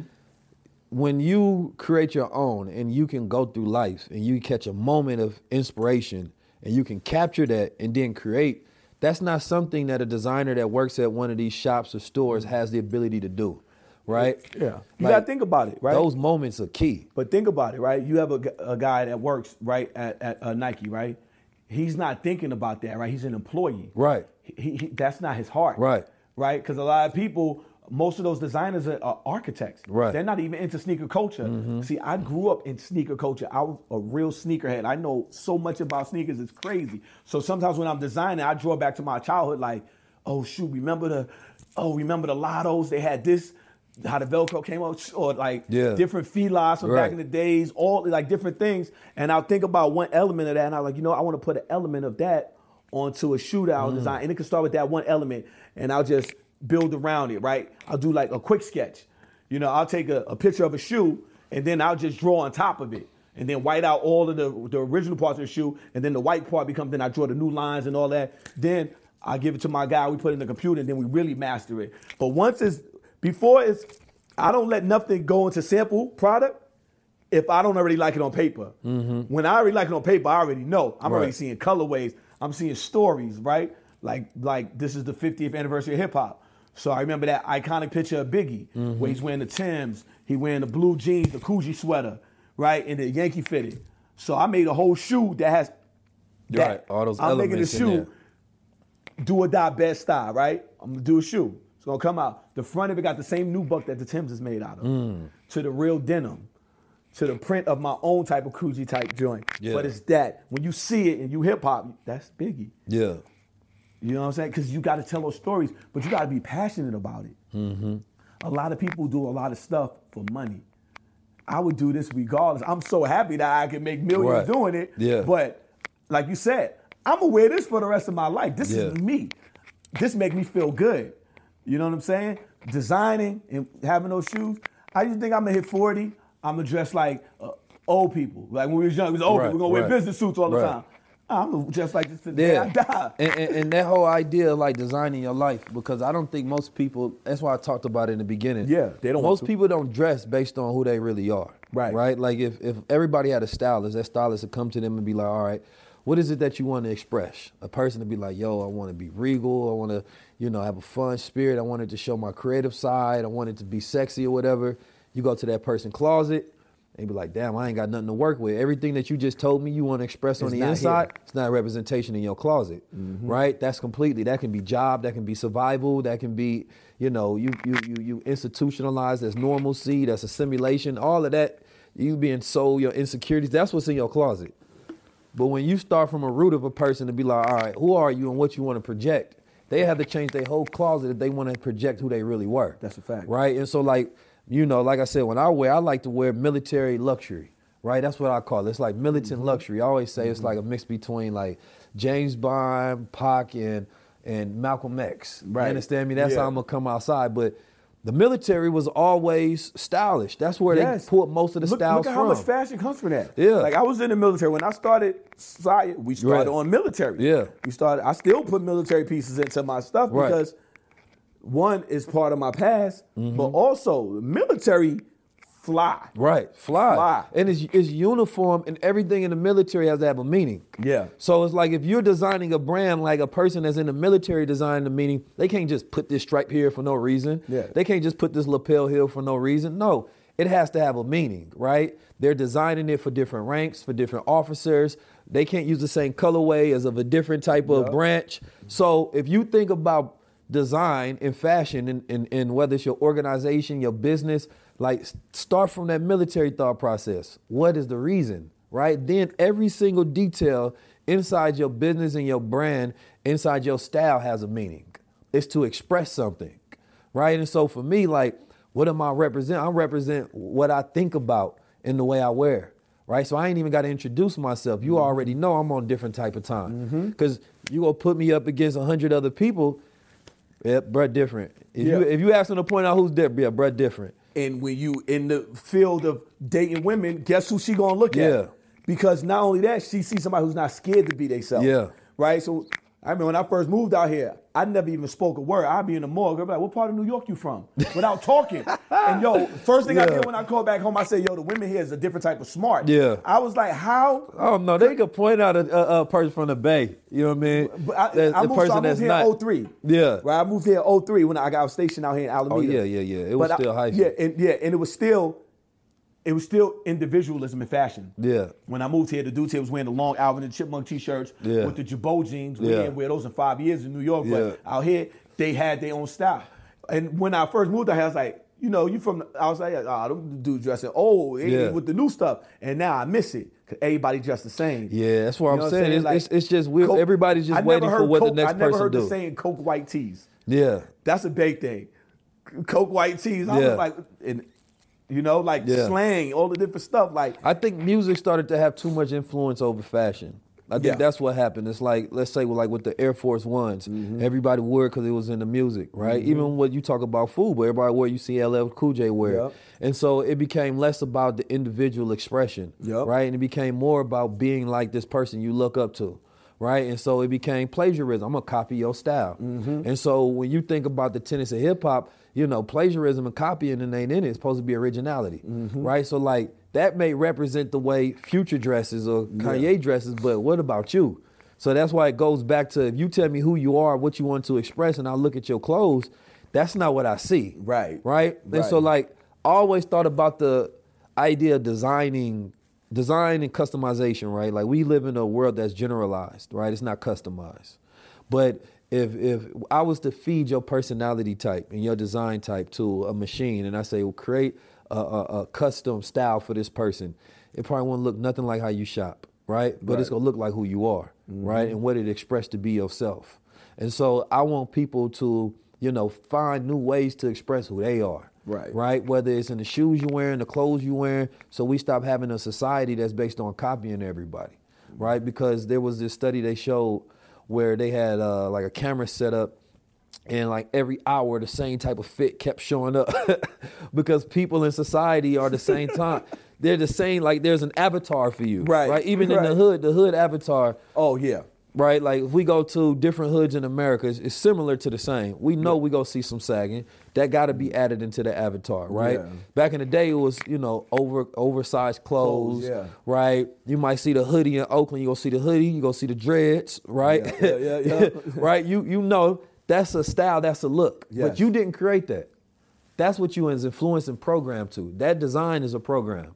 So if you think about designing yourself and being original, you have to be based on who you are, not where you are, Mm-hmm. right? Because we dress based on geographical location.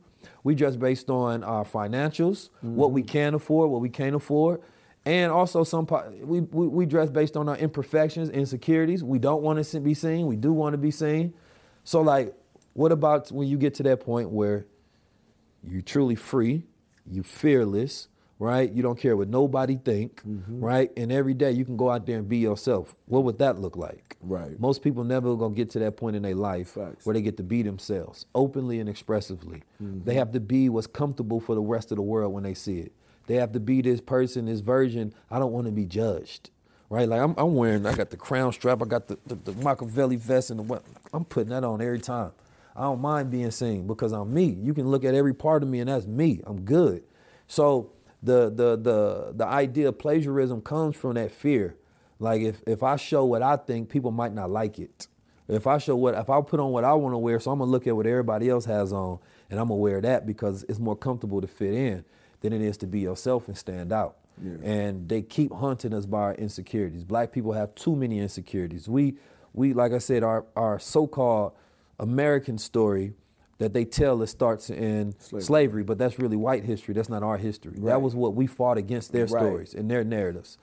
We that was the we created cotton gins and shit because we had to, right? We was there because we had to, not because we wanted to. The people who chose to be there, that's their story, right? That that went along with their narrative and their industries and how they chose to build wealth and enslave us. That's not our story because that wasn't our nature, Right. Right? That was you all's nature, customs, and normalcy. And so Mm-hmm. when we realized that, what was our normalcy? Go back and look in the books and see how fly we were, or see how when you look at different African cultures, they wear things that represent chieftain, right? If you go to the Akan people in Ghana, they wear the celestial symbols to represent their status. Right in that community, they have a process of instilling where they crown people to say, "Now you a chief in this village." Like, or, or just looking at the, you know, the the black uh, aristocracy or royalty. Period. You're gonna see like, damn, we was always fly. There was different versions of us. We wasn't always. It, some of us was half naked doing our rituals, as we still are, and some were the kings. Right? Some built extreme, amazing, beautiful things. So when you start from there as a base in history, that's where you pull from as an inspiration. So there's nothing to climb up to. Why do I need to put on this brand to be accepted if I already came from royalty? Like I'm good. So when we show a Bill Gates that's a billionaire, and they be like, well, he, he ain't got no style. That's basically what people say. They say he ain't got no style, mm-hmm. but they use it as a way to talk about our style, mm-hmm. right? But that's an unfair comparison. Number one, everything else he has is expensive, right? You See can't. how his house look? Yeah, his house. style in that. The- When you go see him in a suit, yeah, I'm Yeah. sure that's not a hundred dollar suit. That's a three, four, five thousand dollar Right. suit, right? So, but we use that to demonize us all the time to Mm-hmm. talk about our practices. It's not bad for us to get stylish because that's who we are. We mm-hmm. represent our spirit. It, it comes. It's Yeah. us. We roy, we come from royalty. That's like saying it's bad for us to season our food. Right. Right? Because rich people don't season theirs. That's not the same. I don't want that. If, if this man is rich and he pick a wife that I don't like, she pale, pasty, crusty, and dusty, that don't mean I'm gonna do the same thing that he do. I'm gonna pick with rhythm, style, and grace. Right. That don't even make no sense for us to compare to another culture Right. and be like whether this has nothing to do with their wealth, number one, because he couldn't afford to dress exactly Doesn't like you. you. and it has nothing to do with his financial status. It's more so us comparing a person's mind to our spirit, right? We are people with spirit and soul. So we represents our soul. We do things with rhythm. We do things with spirit. We don't just do it from our logical mind. We never was those type of people. We never asked to be in a system like this. We have to learn financial literacy and education because that's the only way we can build and design because we live in a system based on that. But if we had it our way, we would just come out and express ourselves every single day and it had to be nothing to do with money. But we have to be the guides of our culture. We have to be the owners of our culture. And that's why I think your message is so important because when I listened to some of your interviews briefly, you just kept talking about being an owner and independence. Mm-hmm. And that's the number one thing that they fear. That was the common Yep. thread we seen last year. Black men talking about being indep- independent thoughts, Yeah. right? Independent expression. Free How dare you say what you want to Yeah. say? Yeah. How dare you even have this position and not feel like you're privileged enough to shut up? Like no, Right, right. Shut up and dribble. That's what it's shit. about. A, being a rich man, the most dangerous thing about a black man being rich is one who has knowledge of self, right, and who ain't afraid. Mm-hmm. Right. Right. The ethnic background of you is what makes you dangerous. Your values, your principles, your morals, Mm-hmm. Exactly. how you treat your people, how you have a uh, an identity that's enriched in culture. That's what people be like. Nah, we can't give him no more money. We're Right. not gonna get uh, the most dangerous creators in the culture money. yep. Because then we can't control the culture no more with money. Mm-hmm. You know what I mean? So they have to make sure that there are benchmarks that we have to consistently fight for. There's nobody in the culture with $100 million, right? How many white men you can, not 100 million, 100 billion, Right. right? There's white men with 100 billion. Nobody got a trillion dollar company. Nobody in the culture can brag about having 10 billion, right? There's certain benchmarks we haven't reached and they dangle that and say, well, you're not gonna reach it Yeah. if you do this. You get this amount of grace and freedom, but if you do this, you never gonna reach that. Right. And so They pull it we're right trying to push the envelope, but somebody else controls the standard. So it's about us controlling that standard and having that power, right? So I know I done had your time here for a while. No, that's all good. it's Um, all as much time as you want. I love this. I love this. This is this elevated conversation. Yes, sir. So I, I, I want to ask you, you know, the future of Side Collective, right? Like, in, in terms of, let's say, first technology, right? With generative design, I think that's going to be a huge one because they haven't figured out exactly how to implement um, AI with allowing people step by step help with the design process. But I've already seen it being started in some apps, but it's not that good where they you can start with a base design and they can basically take you through a process of helping you go through the end supplier and bringing it into production. But with you, right, you have your employees who you treat very well. I see you buying them cars, they Mhm. happy as hell, right? Um, and, and I think I've seen one of your employees recently too. Yeah, Ashley. Ashley, that's who it was. yeah, Yeah, yeah, yeah, yeah. I said, he bought you the car. That's what's up. but you know, as far as becoming a, a um a brand of the future, right? Do you see yourself integrating technology in it whatsoever? No, uh, as far as that AI, I wouldn't do it. I have to design it. Not even not even just AI, but I mean like my bro Iddris, who designed for Yes, Nipsey Hussle, yes, uh, where he, he- embeds the, te- the the- blockchain in it. Yes, yes, yes. But like I I, started off about. adding Young cat, too. Yeah, doing it since oh, that's Yeah, my yeah. bro for sure, Yeah, for sure. yeah, yeah. So like even that, like just fashion and technology, that relationship, period, because we know that they gonna use AR, metaverse stuff. Like Mm-hmm. for I, I just I just know for our brands, we have to maintain the classic but be future forward at the same time. Mm-hmm. No, I haven't really um, thought about like the technology part um, to the level because I remember he even had the stuff with with Nipsey. He, you scan it, you get Yeah. to a song. You know, like I haven't, I haven't, I haven't even that hasn't even been on my horizon. And thinking about like the technology part. So um, that's something that I would have to actually do more research on and see how it can actually benefit me. Because if it, you know what I'm saying, it, it's got to make sense. You know, I just don't Mhm. want to do it because everybody else doing it. Like everybody Right. jumped on NFTs. I said I don't see it. Mm-hmm. And a lot of these NFTs, they don't talk about them no more with the sneakers. Remember, they all Yeah. StockX, buy the sneaker, they Nike sued them. Like, and you know, people like, oh, I'm buying this NFT and now, because way I, I see NFTs is like it's a digital picture. You get to own it, digital picture, but how is that going to be valuable when everything's on water, water it down? Because we're in the social media age. There's going to be more picture sharing, more this, more that, to the point where people are like, oh, I I own the original first picture of the side Vulture, so I can screenshot it. You know what I'm saying? Like, I never caught that to Right. think that it was going to be valuable to me, right? And and I rather, I'm the kind of person where I'm cool not being first to some parties, right? Like everybody was like, oh, get Oh, on this no, NFT. being first is expensive. Right, because because a lot a lot of people they, oh let's do the NFT, let's do the NFT, do the NFT. You should do an NFT with your shoe, right? First of all, I still understand how that works. So let me look Yeah. and see how it really works. And when it's perfected, if it didn't make dollars, it makes sense. Then I'll go to it. I'm cool with being last to it because if I when I come to it, I'm gonna come to it correct, right? So Yeah, I think most people approach it as a trend rather than a technology. Right. If if you look at the blockchain space, period, you know, the block market, there's all sort of new technologies and softwares that emerge that basically take old processes and make it super efficient now, mm-hmm. right? So for me, the idea of like, well, I was talking about Iddris, he created these chips that get embedded into clothing, right? So let's say each one of your shoes come with one of those chips. They can now scan that chip and look at the history of that shoe, where it came from, if there's a resale market, who owned it before. You can even embed information into it.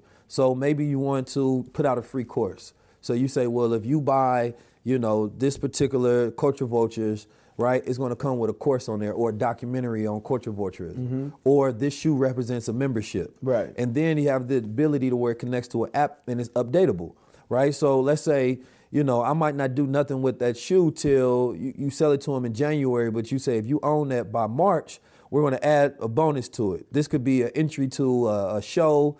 Uh, it could be, you know, exclusive drop for only people who own that shoe. So it just gives you more creativity to manage to where that's a harder process if you don't have it centralized, right? So the way I looked at NFTs was a technology to where you can use for your creativity. But most people were doing it based on the market.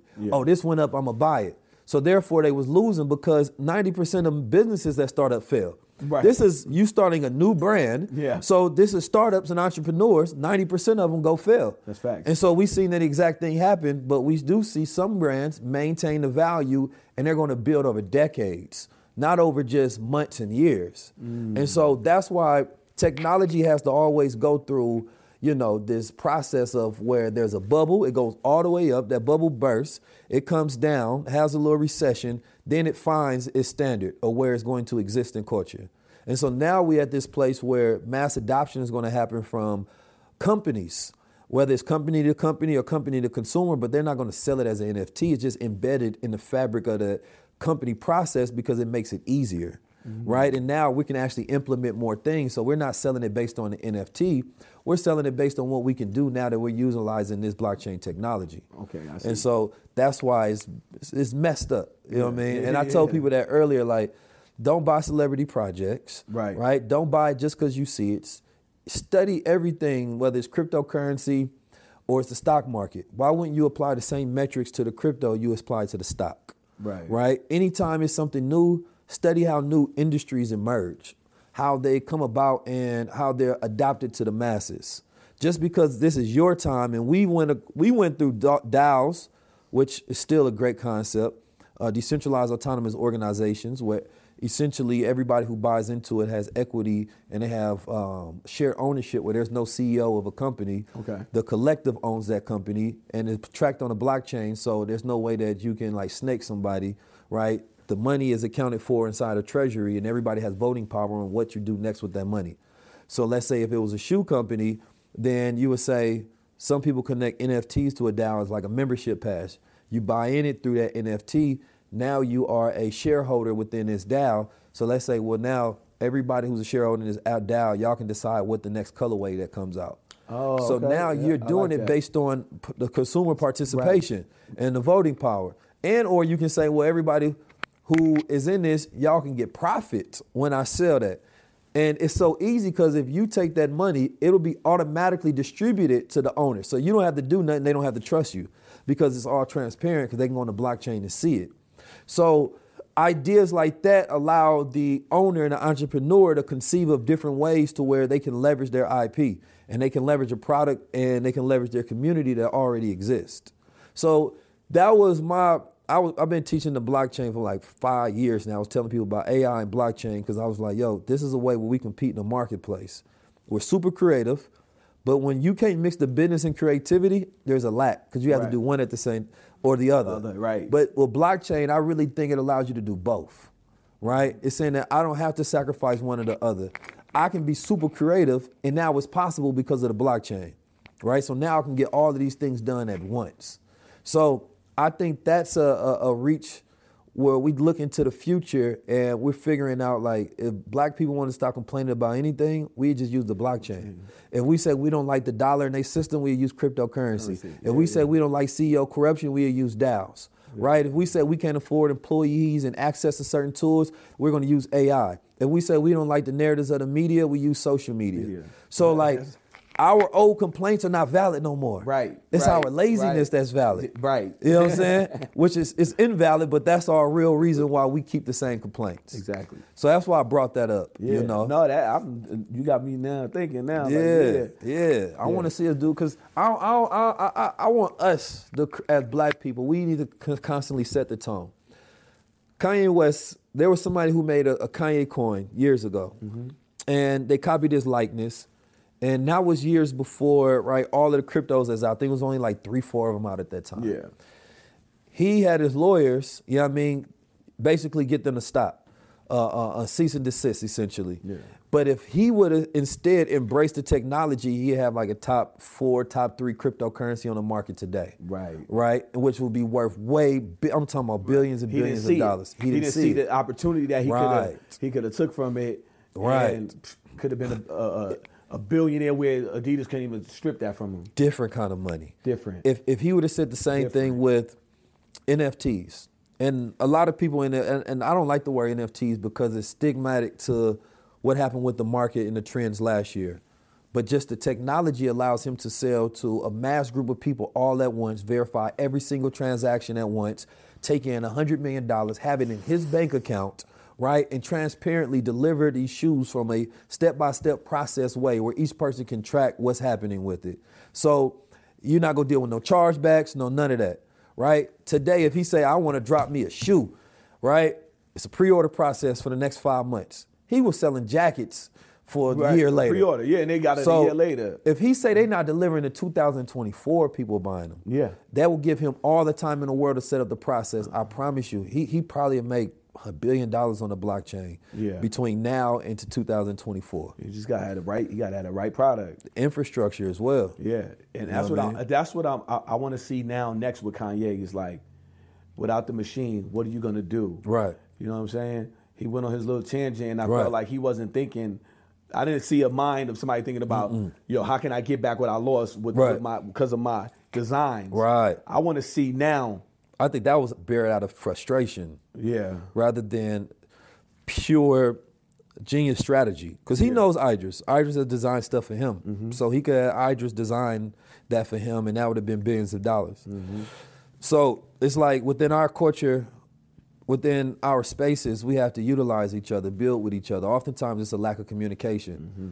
We when we get success, because it's so brand new to us, we happy with what we got. There was a story my brother Keenan told me on the first episode of High Level Conversations. He was talking to a billionaire white guy at this party, and he walked up to him, and this man just got money. He said, "How come you don't think you know it's no black people in the culture that got money like you, or something like that?" Mm-hmm. He said, "Cause I ain't never met a black person greedier than me." Right? Straight up. Yo. they when when when they yeah, their passion is the money, so they just keep building. Yeah. Apple is a trillion dollar company, a- and you think they want to stop at a trillion? They're trying to figure out how we get to They're two. trying to get to 20 trillion. Right, like going. when we build things, we get satisfied, and that's Yeah. fine because you know greed, you know, destroys. But when we think about somebody, if not a few of us, that's all it takes to create something so large that it can't fail, and that it becomes an institution for everybody else. That's my thing now is like I want to like how he's like I'm not greedy enough.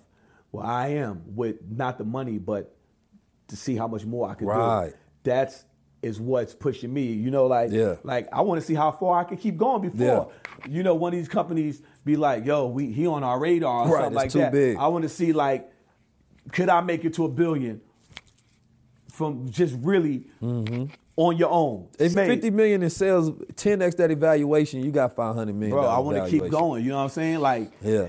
you know, it's got to get there. It's got to hit another because everything is is is is is timing too, right? And luck to do what I've done. It's time and luck, but it's also the consistency. Like, I don't stop. Like it's abnormal. Like a lot of things I'm doing is abnormal. It's it's Mm-hmm. not normal for a a, a black-owned sneaker company that just came out to keep coming out with styles and keep out Right. styles and quality And they and, and and don't have a machine behind them. Like literally, I work out of my garage in my house, right? Like this is unheard of, Yeah. right? I've never. I, I know everybody who's black and who has their own sneaker company. No, none of them are doing what I'm doing, right? So I got to keep going. That's the greed. Is like, how far can I go with this? Can I make this a billion dollar company on my own?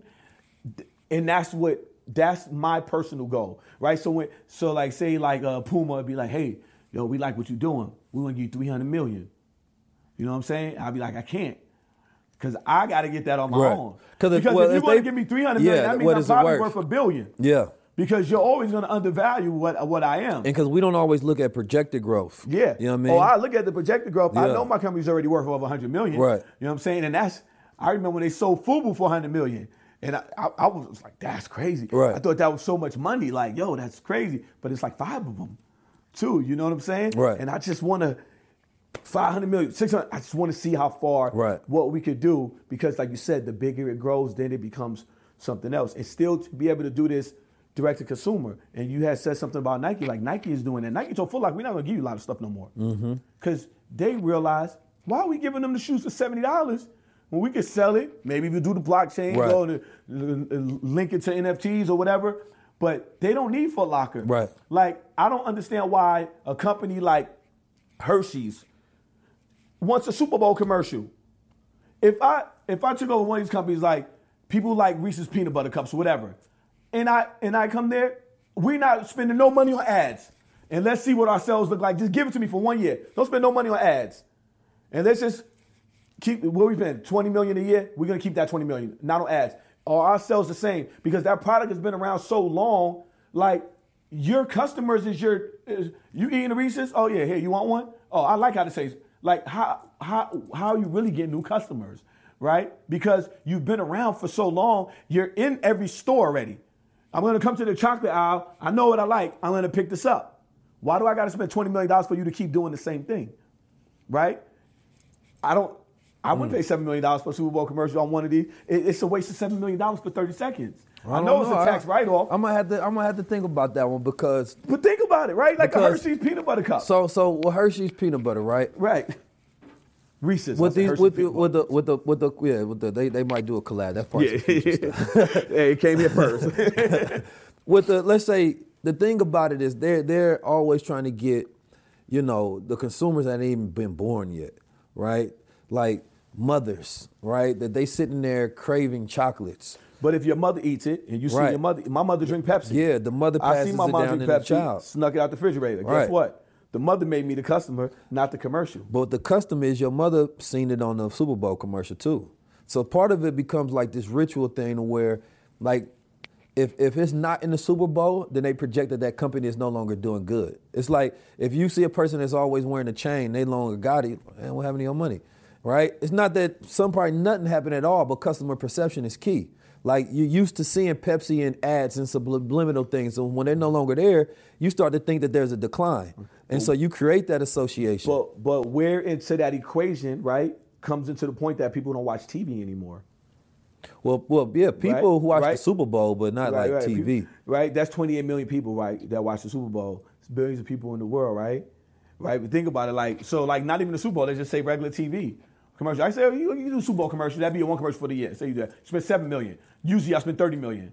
So just do the Super Bowl commercial. See if sales spiked after. Do do the market research. Did we get more sales at, from from February to you know to June, and then go that from last quarter of last year, that same time? A brand like yours would. Huh? A brand like yours would. Yeah, because a lot of people don't know about them. Right. So when they see it, they're like, "Oh man, those shoes, those shoes are cool." So you saying that you believe a lot of brands have capped the market of brand exposure? yeah, I think certain brands definitely have. Like Hershey's, you, you, you got fucking park in But Pennsylvania. but here's the dangerous thing though is that I think that's that's that's where a lot of brands if they get comfortable, then yes, right? Because these brands are going for growth, not maintenance. now I'm not saying advertisement off. I'm talking about the TV, right? Because Mm-hmm. Oh, yeah, I would've- you know what I would've right, did? Like you could you could change that money and do and do something different. Yeah, right? I would've like did if it you wanna creative. get the kid, but now even it's gonna be hard. Like, see, if we want to get the kid, do it like the crack era outside. Have a Hershey stand. Here you go, free chocolate. Yeah. Right.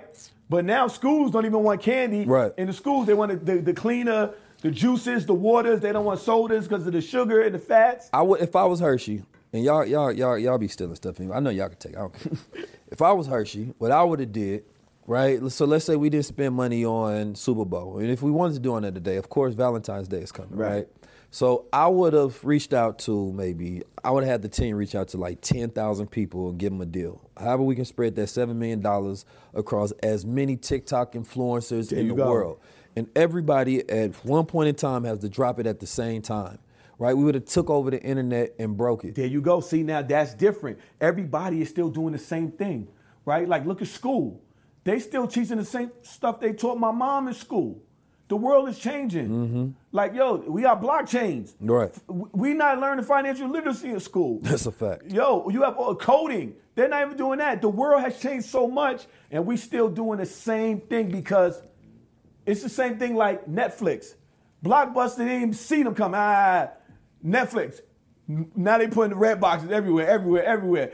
Dollar rental. Blockbuster still six dollars. They're gonna rock with us because we Blockbuster. Yeah. Ah, ah, ah, ah. All They of a sudden, out. Blockbuster closed. Blockbuster closed. Guess what? Netflix has killed you because you didn't see it coming because you was used to everything being the same. Complacency. Even advertisement. Like what you said right there, oh, they can use that. That's gold. Look, Easy money. all these influencers make a, a TikTok about like using the Hershey's, a new way to make a s'mores. Right. Call it more s'mores, right? I- you got you can do your own. And everybody thing. use the same hashtag, Same more time. s'mores. Like you- all of that, that'll cost them hundred thousand dollars. Be like, look, you you you good? We're gonna give you a thousand. We're gonna give you a thousand. We're gonna give you a thousand. All of y'all, you gotta post at this time. Whatever region you in, it's gonna be the same time. And when you put hashtag Super Bowl, Right. guess what? Your hundred thousand dollars just made more money for your company, and now you got the younger kids because that's what you always need. You or need you know what they should have generation. did? You could go to see this is this is so I get what you're saying, right? Because if you're a billion dollar company, you're gonna do it because that just makes sense. It's in your budget, right? And if you're a startup company, if you got it in your budget, some companies they don't actually see a spike in the sense of actual growth, right? They did 2022. They said if you'd have put hundred dollars in mostly all the companies that advertise, right, you'd have lost money, right, on the stock market. So you know, when you think about it from that standpoint, no. But if you think about it from the new branding standpoint, you got people like Mr. Beast. He has like hundred plus million followers mm-hmm. on Instagram. I mean, on YouTube. Mm-hmm. If they would have gave him the check, right? That's a completely different vertical going directly to consumer. Mm-hmm. Because at any point in time, they can reach hundred million people, right? And if they're giving him money, which what they do with a lot of these brands is they give them the money to create content, which Yeah. is the brand partnership Right. and association and connection. But reaching 100 million people looks different. When it was just TV, you had to go direct there. When it was print newspaper, you had to get 100 million readers to Yeah. right? So now reaching 100 million people, if they was to and this is where I think number one, black influencers and and, and people who are very influential are very underappreciated. Same thing on YouTube. Black channels that's reaching like we get millions of views, right? We generate our own ads on our video side, Mm-hmm. right? Because I put my own products in there. Ain't nobody came with no big check, but we get millions of views, and we have a very smart audience that likes to buy mm-hmm. things as well. But they're not looking at it like that. We have to tell mm-hmm. them the story of what it is on the back end for them to have an understanding. Right. So when, like you said, when they're so caught up in the old ways of doing things, they don't understand the new opportunities to where they can get a better reach and they can get a better return on their dollar. So this is why a lot of companies have to they end up firing people, having to reevaluate strategies. When it works so long, it's just somebody's job to keep spending that money. Yep. They don't have to. They don't ever have to really say, uh, uh, um, you know, I did it because of this reason or that. They do it because it's tradition at this point. Yeah. They don't have to think of new creative ways because that's more riskier for their job position. If I do this and it fails, then that looks like on me. But if I do what's already been an industry standard, then that's a good spin. Yeah. So we don't have people in positions because black media right now is in trouble because the white companies that promise black advertisement dollars are reneging on their promise. Mm-hmm. It happened during George Floyd. They started promising all of this equity and all of this money, and now they're pulling it back. Some are blaming Kanye West and Kyrie Irving, mm-hmm. saying that, well, y'all should have put them in check. And they created a ripple effect and they punish everybody, mm-hmm. right? And so this is why you see a lot of people like, bro, chill out. You're going to mess it up for everybody because they literally do, right? And so when black media is dependent on white ad dollars, Right. they control us, right? And so if you don't learn how to partner with each other, right? Say, look, I'm about to get a million views. Let me put your business on there, right? And then let's do some affiliate or let's do some partnership or black businesses need to think about spending with black media platforms, right? So we don't have to go outside the company or community, so we Mm-hmm. owe each other, right? So now this is this is the community said they spending money. They're not gonna cancel me. They don't care what I say. They want me to say it. Mm-hmm. Yeah, right. yeah, yeah, yeah, yeah. We gonna keep buying those black products. Yeah. We got a black media voice. We get black dollars. Everything good. Yeah. It's only when somebody outside the Yes. community want to control the voices and narratives in our community. Exactly. When we say something that benefits us, there's a problem because Yeah. we're not the one that's actually uh, um, backing us financially. Right. You said that so perfectly. like for real. If you if that's your boss, Yeah. Or if you give too much power and you making people change the way they think, oh, they're gonna shadow ban that. Mm-hmm. Because that's what they don't want. They Right. don't want they don't want the cattle getting free. Right. You feel me? We the cash cows. Right. Right. But when, when our thinking doesn't align with their dollars, oh, Right. oh, it's a wrap. And that's why, you know, high level conversations work because it's what's needed. Not because that's what they want to see out there. It works mm-hmm. because the way we did it, how we partnered with EYL and the team that I got and the way that we put it together in the visionary scale. Because everybody, everything I time I do something, people always tell me it ain't gonna work. And that's when I know it's gonna work. Yeah. Right? A small mind supposed to tell you a big idea ain't supposed to work. They small minded. Yeah, they they projecting their fears on you. If I talk to a visionary, they go see it. They can see how far I see. They, oh, I get what you're trying to do over there. Yeah, that's gonna rock. They might try to tell you to switch up a couple of details based on their expertise or opinion, but they're not gonna tell you a big idea not gonna work, Mm-hmm. right? So we're able to get millions and millions of views. We're not talking about gossip, not talking about rumors, not talking about Exactly. ignorance. Everything is of value. And so, as I said before, our only spin that we ask for the the the the person that's in the high level conversation society is to spend time with us, right? And that time that you spend is quality time. You're getting the ROI on that. Right. You're learning something. You're getting inspired, right? You can have your children come in and listen at the same time. The whole family can sit around and watch this and be like, "Yo." I learned something. That gave me inspiration. A celebrity can sit like, damn, I should create my own brand or I should partner with a black brand, right? I could think of different ways. Companies that are in corporate be like, damn, they didn't give me, they talked about us, but really they gave us a consultation. Right, Right? right. So that's the beauty of when black creatives get around and we sit openly, we're giving everybody the game. It's facts. That's what we do. Revolutionaries was giving white America the game on when y'all stop being racist on how to sell to black people, right? Whether that we did it intentionally or not, they sit back, learn, study, and be like, okay, lesson learned. I'm gonna move mm-hmm. forward, right? We have to do that same thing, right? But when we value each other, we be like, damn, this is better than HBO, man. This is this is fire. This is way better than the Amiris. I got the science on, man. Right. I'm, I'm, I'm mad. I got on the off whites. I'm taking mm-hmm. these off. I'm about to go make sure I figure out my size and get every color, because that's the intentionality I want to have. You feel me? Like when you see me wearing them, I'm doing it on purpose. Yeah. Right. I'm not. Black business can't be on accident. Economic prosperity can't be on accident. You got to say every single day, I want ours to be better because every other community they do it on purpose, right?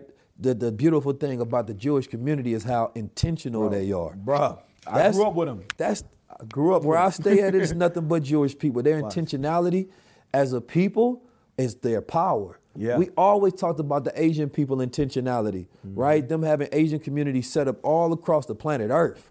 That's powerful. Mm-hmm. When we start making black business this stigma as if it's a charity, Yeah. right? Instead of it's prosperity, Yup. it's wealth, then that's when we have issue. And, and, and I'm gonna give us credit. We're doing good. We're doing better. Yeah, yeah, it- it's a lot more now. You've noticed, Yeah. because like even like even with the, the stuff that happened with Kyrie, people get to see. Right. Like, hold up, hold up, wait a minute. He just lost his contract for hate speech, and he didn't say a word. Right. Never. That's crazy. Right. Right, and you get to see it. So now you're getting all these little glimpses of how they really think about us. Right. How they use us. Right. Right. Still give you crumbs. Right. Right. For example, Steph Curry got a billion dollar lifetime deal with Under Armour. Mm-hmm. So does LeBron. I think they got ripped off. Mm-hmm. If you make this company a billion dollars a year, and then 20 years, we're watching Michael Jordan right now, 20, 30 years since he played, still be able to sell those same shoes.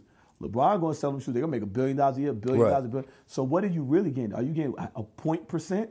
One percent of what you ever made Nike, and they give it, give you one percent, and you happy because it's a billion Right. In his lifetime, so it's a in no his compete. lifetime. So you're not gonna get another billion from it. It's just a billion. They can just give you a check every year, or maybe 20 million for the rest of your life, whatever. Right. Right. But whereas you're making them triple that every year, Mm-hmm. and they're gonna make Michael Jordan's 50, almost 60 years old right now, right? He's like 57, 58. They still making that money off him, more money off of him than he did when he played. Yeah, way more. But and- and- billion, and we just seen Kanye make three, four in eight years with Adidas. Come on, we off know- of eleven percent.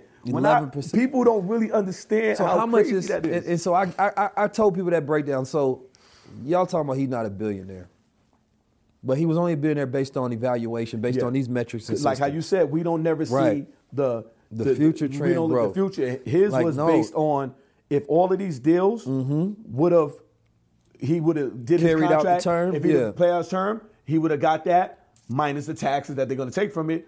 So his his his evaluation, because evaluations can change in the split, Right. And we've seen it when that's why, you know, I said my numbers. You're like, yeah, that's a 500 million company. I say 100 million Yeah. right? Because I'm, I am projecting of what's going to happen, but I'm not going to go to way project because then you got to think, oh, maybe one year we go into a depression, people not buying shoes. I'm going to lose a lot of money that year. You know what I'm saying? There's different things that we don't see right now, those variables. And that was the thing with Kanye. Like, he's still worth 400 million, but he might not be worth that because of all of the Hitler speech.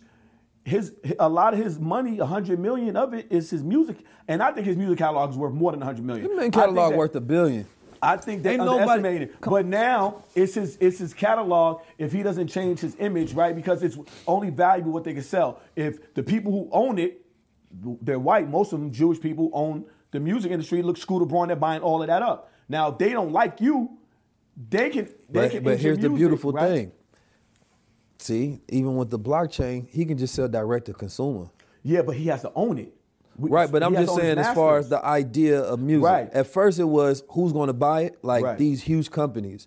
If, if, if, and I believe he's supposed to get his masters back after a certain amount of time. Yes, right? I think every artist, right, after a certain amount of years. Or Well, something, I think. Well, I think after every artist, it's like I don't know how many years, years, but with his, I believe it was a clause in there that says that you know his masters will return in like ten years or whatever Bet, it may be. bet. So, yeah, that's what blockchain yeah, is, right? So let's say if he then say I don't want to sell it to Scooter Braun or some fun company. What if I say I want to give the consumer, the fan, the opportunity to own my music, Mm-hmm. right? And so every time it gets played, every time you play it, you get paid.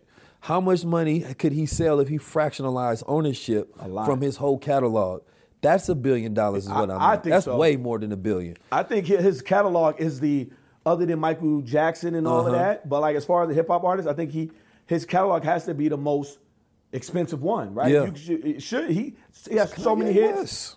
Like it has to be. Right. But also it has to go in that too is he hurt a lot of his own people, Mm-hmm. right? Like just things he said. He hurt black people, right? Like like like uh, the George Floyd stuff, right? Like you lose respect and, and things like that. Like we seen what we saw, right? I understand you have a mental illness, but that stuff still hurts people. People got to forgive you, right? Can you get can you get back that? Because we didn't care about a lot of us didn't care about Right. the other stuff he's talking about. But when you start attacking black people, you know, with your with your rhetoric, then now you're hurting the people who was championing you, who was riding for you, who would still buy your stuff regardless. And now when you take us out of the equation, it's like once he's got to get that back, he's got to. Because we're very forgiving people. We, that's what I was just about to say. Yeah, Well, we, very forgiving we- people. we- you know? you I mean? and, We and I can't wait always to say forgive. this. I've said this on Instagram Live. I said Kanye West has the biggest get out of jail free card. Listen, I was off my meds. Right. That's not how I feel. When when a person like so this is what I want to project. We we forgive rappers for killing people. Right. Right. They- They they can beat people. They can do everything. Kanye West he said words, propaganda, right? Right. He's made in the moment, off the cuff, tactless mistakes, if you will, Mm-hmm. right? Whether they was purposeful or not. And so that's why nobody can say we can't forget Kanye West because Right. your favorite rappers talk about killing people and you've had no issue with that. No, it's about So- killing black people. Yes. Brag about it. Right. And then the white company plays a commercial for Nabisco cookies after the Right. song. Like that's crazy. That that's So, crazy to me. That's if I'm putting that by the same moral standard, Yeah, right? yeah. I ain't got no issue with yet. Right. If I'm putting it by that moral standard, I ain't got no issue with them. Period. But you know, just in that sense of like, we're very hypocritical and mm-hmm. very selective, right, with our anger. Facts. Right, and it doesn't make sense when you're looking at the reason why. right? So you if you're a rapper and in, in most of your songs you got beefs with cats, you talk about killing cats, and then the next day, you know, you protesting to for Black Lives Matter. Right. I don't give you no points for that. No, You know what no. I'm saying? Because your music is anti-black. Right. Right? And so some of his rhetoric, some people believe was anti-black, but it's the movement, right? That's the question. Right. And so the culture right now has movements that we celebrate that's anti-black. And Mm-hmm. so until we read that, we can't be hypocritical and judge nobody and try to counsel nobody because, you know, that's that whole throwing stones in the glass Yep. house. Yep. Like who is around in this industry perfect? Right. You know what I mean? Like from the top down to, to here, like who's perfect? You're a fan picking preference on selectivity on how you want to choose your bias. But in reality, Mm-hmm. I love it. Kanye West has not done worse than 99% of these rappers. No, no, right? like fact. so that's that's where I like to get people to just think critically. Yeah, You know what I mean? yeah. Once you're thinking emotionally, you like, well, yeah, whatever. I don't want to hear nothing because I only want things that confirm my bias. Mm, But when you're thinking critically, all right, I actually agree with you rationally. You you're right. Then a person still jump back to their bias, but I still want. Yeah, yeah, I'm like, yeah. yeah, but that's why we can't make certain progress. Right. Because other cultures can think rationally and critically and move and we're forward. overly critical of each other. Right. Like we tear each other down way worse than they do us. Look at Balenciaga. The culture down there forgave them already. Oh, they did. They did. the pedophiles. Cats is wearing Balenciaga again. Imagine if that was a black designer, and they came Oh, out over. and they had sexual predation, a child, you know, on their stuff. Man, everybody, man, we we don't want to hear nothing They can't from you. that. Let me teach you something about branding. You understand me? And reality and politics. Now, Balenciaga recently apologized for having an offensive shoot that was controversially seen doing nothing else but peddling pedophilia. You understand me? And they apologized and said that they're going to sue the creator. Now, Kanye West came out and spoke against it, saying that celebrities are afraid to say something because they got masters. Shaq came out, and spoke against him, but didn't speak to the facts of the situation. These brands have so much power and control over the minds of our people that even when it comes to something like protecting children and standing up for the rights of young children and making sure that we don't normalize things like we wipe it away and act like it's another thing at another day. But the reality of it is, is that I would rather wear a White Lives Matter shirt than a Balenciaga shirt. You understand me? Because at least that's not connected to child sex, enslavement, or child pedophilia. And they're trying to normalize these things. And that's why it's important for us to have our own brand constructs, right? It's important to us the same way we look at their faults and we look at the issues that they do and we like, you know what? I'm still gonna rock with them. We have to do that to our people. You understand me? If you can forgive Balenciaga, imagine what it's like to forgive our people, continue working with each other, unite, and continue to build brands that circulate the dollar within our communities. If I see you wearing Balenciaga now, you understand me? I know that it's just because you like pedo wear and you don't mind putting that out there. You don't mind if the brands that you celebrate and that you support pushes pedophilia. So you got to look in the mirror and you got to think about yourself. Keep putting that pedo wear on. Balenciaga suckers. Them big old rubber boots, the Yeah. ones that Kanye West was wearing, those Yeah. Balenciagas. They- and then now they the, another company came and made some red clown ones. Like Right. So, you know, to close this out, man, number Yeah. one, this has been a very powerful uh, conversation. And, you know, some of the, the, the key points that I want people to really participate and take from it is about designing yourself, mm-hmm. expressing yourself from a true standpoint, not just what you're sold, but based on who you are, right? Changing the way that we look at you know, what it means to be a designer, a black designer. Mm-hmm. That word black should never be in connection of a connotation of negativity, mm-hmm. charity, something of lower, right? Whether you like the word black or not, you have to start establishing anything that's connected to us of a higher power, of a higher notion, of a higher aspiration and inspiration. That's what our goal is to be, right? Like in this culture, the the the the, the goal is to decrease the anti-blackness and increase the pro-blackness. That's the aspiration for us. When we talk unity and we talk wealth, we're talking pro-blackness because you can't get there without being pro-black because it represents self-love. Mm-hmm. I love my people so much. I'm always shopping with us. I want that dollar to circulate. I want that child of that mother who started that business. I want their child to grow. Right. I want to see them get the right education. I want them to have the right security, protection. So therefore, I'm shopping because I know every dollar is going to the benefit of my people, and I love myself so much, and I'm reflecting that in the way I move. I reflect that in what I wear. I'm in my, my music videos, and I'm wearing all these black businesses and brands because bruh look like me. And I love myself so much. I'm aware from somebody who look like me that come from my struggle because I know I'm helping a household. Then that's reverberating and creating generational wealth. You're able to hire more people. That's changing the look of the neighborhoods. We can buy our own homes. We become our own bosses and mm-hmm. landlords. We look at black businesses and we see that, damn, I could go spend this budget I have for luxury with them, or I could go to my brother Rich God or Rich Fresh or Able Self or Sire Collective or go to Milano or Dope Era or mm-hmm. Crown Society and whoever I didn't mention, all y'all, put your name up there. You know what I'm saying? But I want us to really internalize that aspirational feeling that we have towards everybody else, towards self. Facts. And you may be in love with the fashion culture, the European culture, the flying out to London, the putting all these ugly clothes on, right? Right? Let your brother make something ugly and put it on. Mm-hmm. You know what I'm saying? If you go wear something wild because a, a European fashion designer made it and they told you this is couture, this is chic, this is whatever, they just throw these names at you, right? And they be like, wear it. You know what I'm saying? And, and, and they got you looking like a fool, and then you tell everybody, y'all don't understand this. Yeah. Well, let your brother put on some goofy clothes on you if that's the case. You know what I'm saying? Word. Let, let, let them design. It won't work This because they, is- they, this- got to be ten thousand Yeah. dollars. Be like, yeah, I spent ten thousand Yeah. on this, so yeah, you don't understand that. Right. At least when you looking like a fool, it still benefits us. Right. You know what I'm saying? Facts. You're not looking like a fool financially.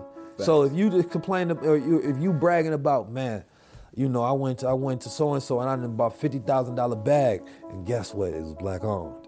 That's a different kind of brag mm-hmm. because you literally saying that I'm going into the construction of our future, right? Like I'm putting black families through college with this, right? Like you can go buy a Hermes bag, or you can spend it with a black designer and put a family through an education and, and help them build their business and employ black people, right? So it's intentionality in this thinking, and then it goes into creativity.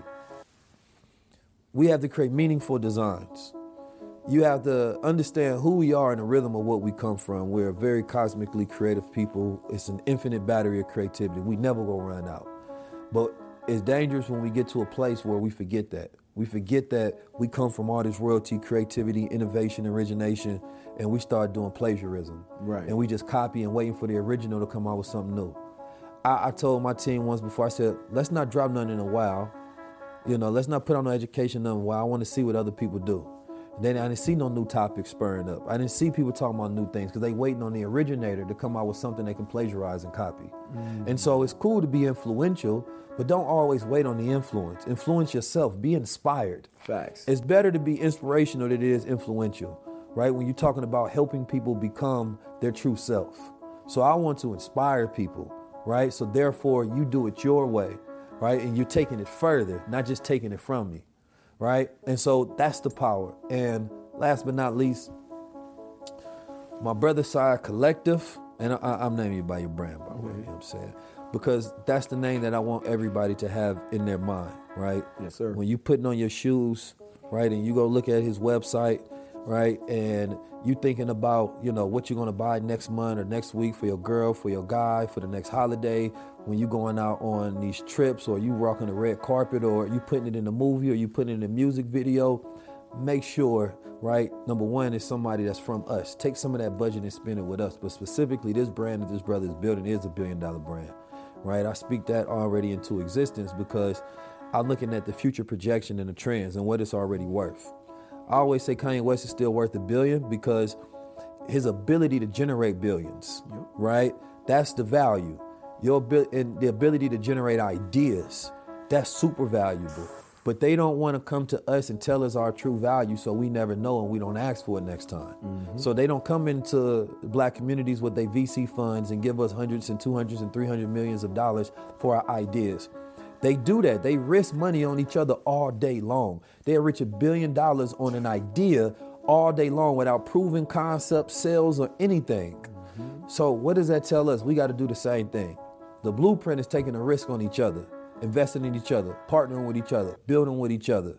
After that, we no longer look at Black Wall Street, right, as, you know, this anomaly. because then it exists in our everyday activities. I'm 19 Keys. It's been your high level conversations. Tap in. My brother. Yeah, that was dope, baby. I'm 19 Keys, and this is high level conversation. Tap in with the guys.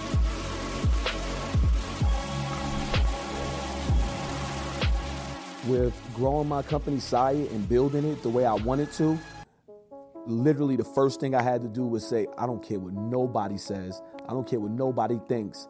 Because the only way this is gonna work if it's what I want it to be.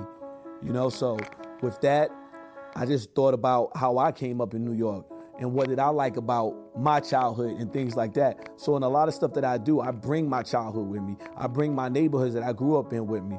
You know, things that we thought was dope. Having stuff that didn't look like the other stuff that was on the shelf. So that's the type of things that I always wanted to do. But then it becomes to the point where, you know, um, people want instant success. Success don't happen. Real success don't happen overnight. Like I started literally, if I want to say my journey, my journey as a sneaker designer would have started in 97 when I was in Queensborough Community College customizing Jordans, you know, just so I could be different. And not even telling anybody that I was customizing them. I was saying I got them sent to me from Germany because my sister was in the army. But it was that, the the the, the stand out, to not fit in, right? Because we're all designed, we have different fingerprints for a reason. So we should always want to stand out instead of fit in, right? So that's like my whole mind state. Like I, I'm not gonna let nobody tell me what I should be doing when I design myself, right?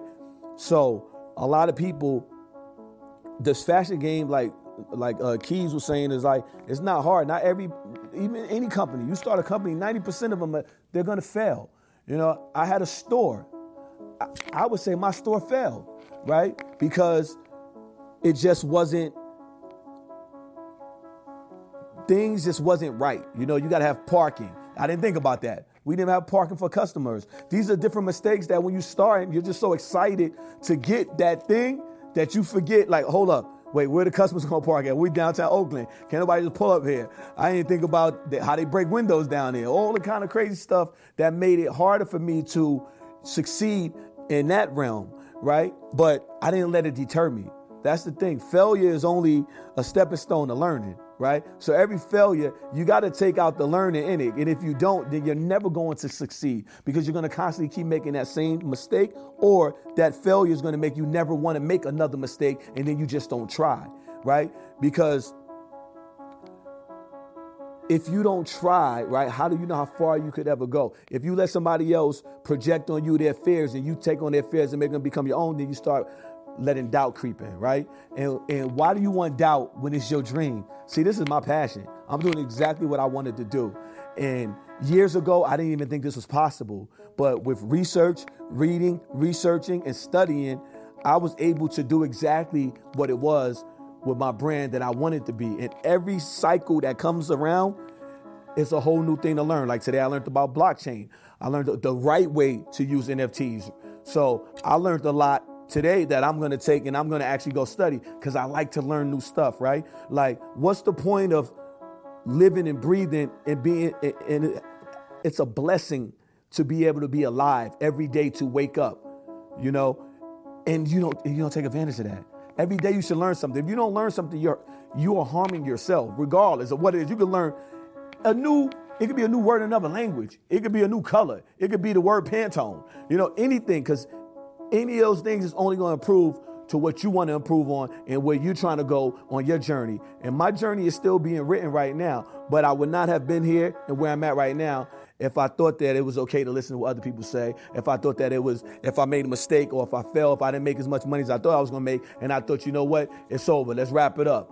You know, that's not it. Failure is a part of success. That's what I leave you with. Number one, I see myself in a brother, right? I consider myself to be a creative. I consider myself to be a designer. I aspire to some of the things that he has in his accolades, being a shoe designer, a, a glasses wear designer, right?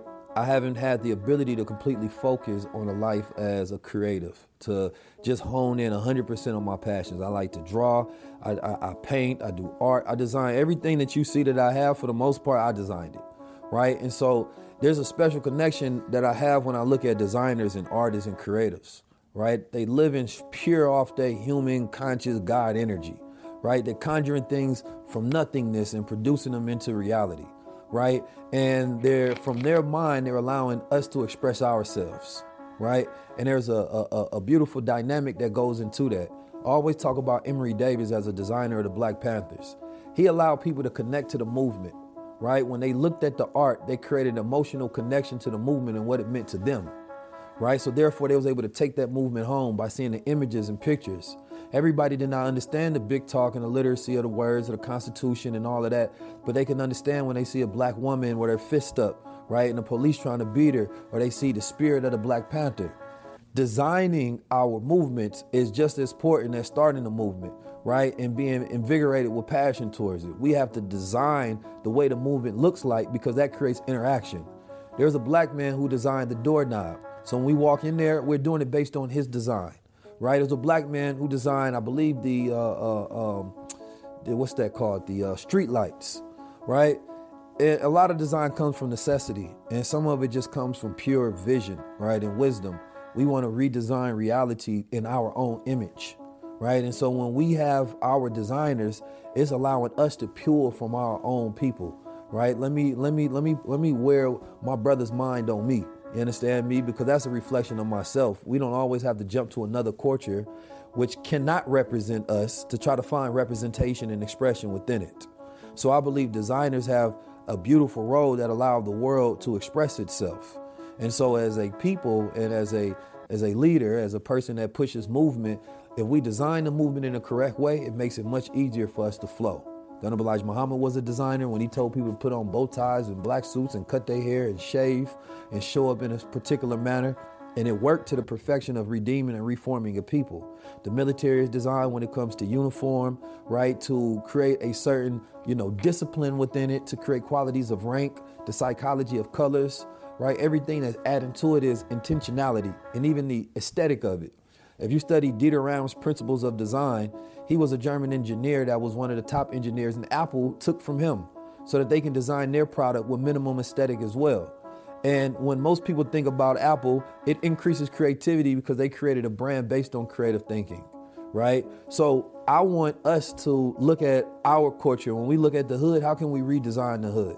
How can we design neighborhoods that allow us to flourish? How can we go and redesign curriculums that allow us to educate ourselves that's not based on you know, the school systems that we have right now, but how do we pull out the brilliance of our children, right? So when I'm looking at the designers, I'm looking at, you know, people who actually design, right? People put on designer, but they don't realize like there's architects behind that making it. They put in together ratios and psychology and neuroscience that's added into why you buy it, right? What you put on. All of these things matter. So when we become intentional as far as how do we create progress, for the future, how do we build wealth? How do we design wealth? How do you design a billion dollar company? How do you design better families? Right? How do you design better mental health in our communities? How do you change the color psychology and the ability to allow people to express themselves? Because everything in our environment was designed to keep us in our lower nature. So we become consumers, stuck into egoism, so we can be controlled by that left brain activity. So that's why I like to lock in with designers because they are shaping the consciousness of the world. Um, me, a high level conversation is growth. Because after that, after that conversation, if you haven't grown in knowledge, right, or or just and just even even just the environments that you're in from where you were at before, right?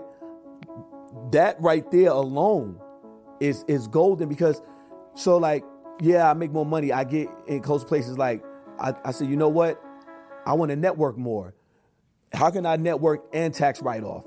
So I bought season tickets courtside because people who sit courtside, they got money and you and they don't look like it, right? Especially when they don't look like us.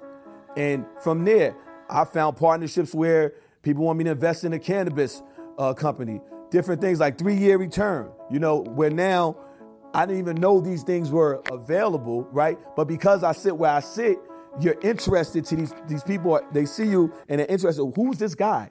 Because I know he's got to have money if he can afford those seats, right? But then now y'all have these conversations too, and then you realize we not so much different. we have a lot in common. Then you start talking business. Like, look, I know a, a, a apartment building is going to go up for sale. You know, you know, it's a pocket listing before hit MLS. If you're interested, you know, you get these type of conversations going now, right?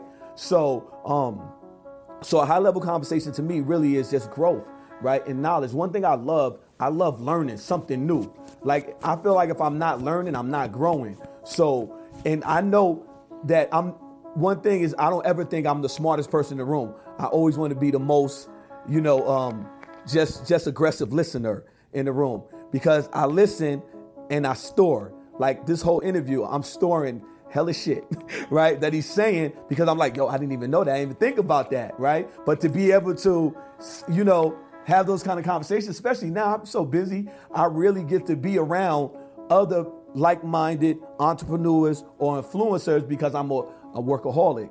So to be able to have these type of conversations wherever they happen at is always a blessing. So if you are a part of a high level conversation, consider yourself blessed, but make sure, if last but not least, make sure you grow and you gain something from there. And also pass on knowledge as well, because knowledge is how you really create that partnership.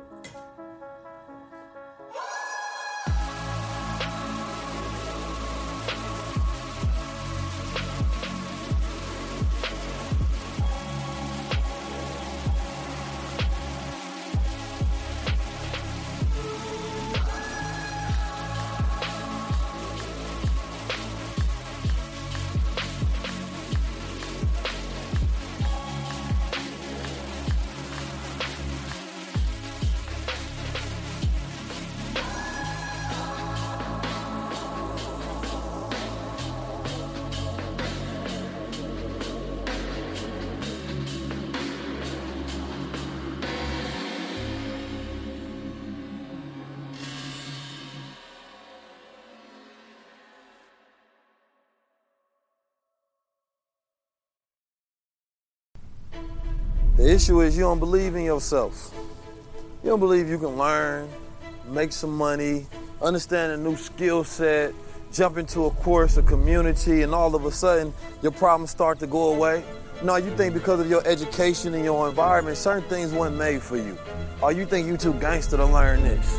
You understand me? Or you think you're too old to learn it. or you think maybe you don't know enough about technology, you're not interested in it whatsoever.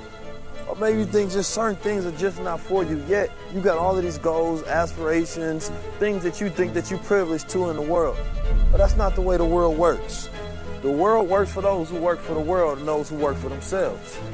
See, once you start to develop the power of the mind, then you understand that it's about mentalism. How to be able to take those thoughts that are inside your head and bring them outward. But first, you have to be able to bridge the gap, the gap between where you want to be the distance is determined by what you know and what you don't know. And the speed in which you get there is determined by your own willpower and your ability to execute in your work ethic. See, I don't want to do anything for you. I want to give you the tools to be able to do for self. But I also understand that the world handicapped us. They gave us a school system, they gave us learning disabilities. It took us away from our creative learning. How to be able to learn on the go and to become critical thinkers. At a certain point in time, everybody just stopped thinking. You just stopped thinking. The other day, I was listening to some advice on social media, and I heard one opinion. Shut up, that kind of sound right. Then, scrolling down, I saw somebody else talk about the same subject give an opposing opinion, and I actually had to stop myself and think about it. Wait a minute. Both of these people are not right. The problem was I didn't want to critical think for myself, so I took the first influence that I got. Because I didn't feel like thinking about it on the subject. So when you hear about subjects of financial literacy, you hear about blockchain technologies and cryptocurrencies and wealth building systems, sometimes when a person tells you something negative, it becomes your excuse and your reason why not to execute. But see, I got a large family, and I don't let nobody make excuses around me. I employ my family. I employ designers and developers, and I pay them tens of thousands of dollars. Why? Because they can do things that I can't do. Now, without skill sets, that's not much value that you have. Because now your value is determined by the market.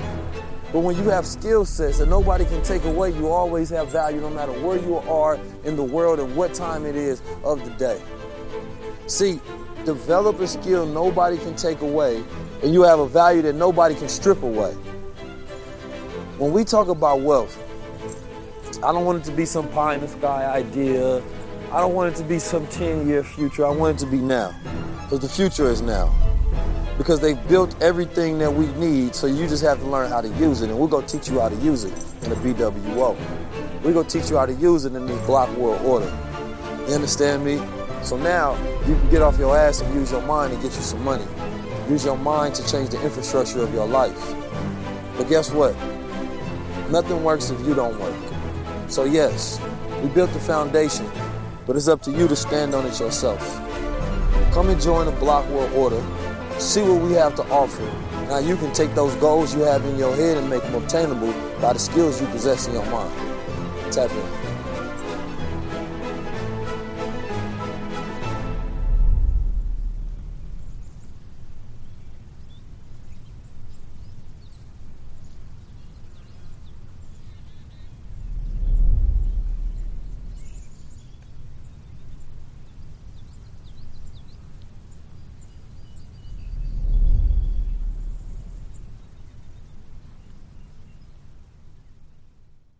At Parker, our purpose is simple.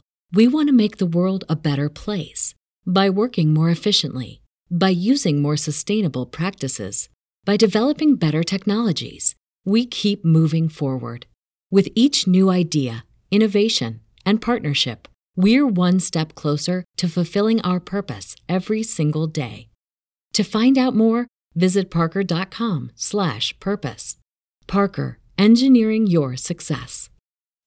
As humans, we're naturally driven by the search for better. But when it comes to hiring, the best way to search for a candidate isn't to search at all. Don't search, match with Indeed. When I was looking to hire someone, it was so slow and overwhelming. I wish I had used Indeed. If you need to hire, you need Indeed. Indeed is your matching and hiring platform with over 350 million global monthly visitors, according to Indeed data, and a matching engine that helps you find quality candidates fast. Ditch the busy work. Use Indeed for scheduling, screening, and messaging so you can connect with candidates faster. And Indeed doesn't just help you hire faster. 93% of employers agree Indeed delivers the highest quality matches compared to other job sites, according to a recent Indeed survey. And listeners of this show will get a $75 sponsored job credit to get your jobs more visibility at Indeed.com slash podcast. That's Indeed.com slash podcast. Terms and conditions apply.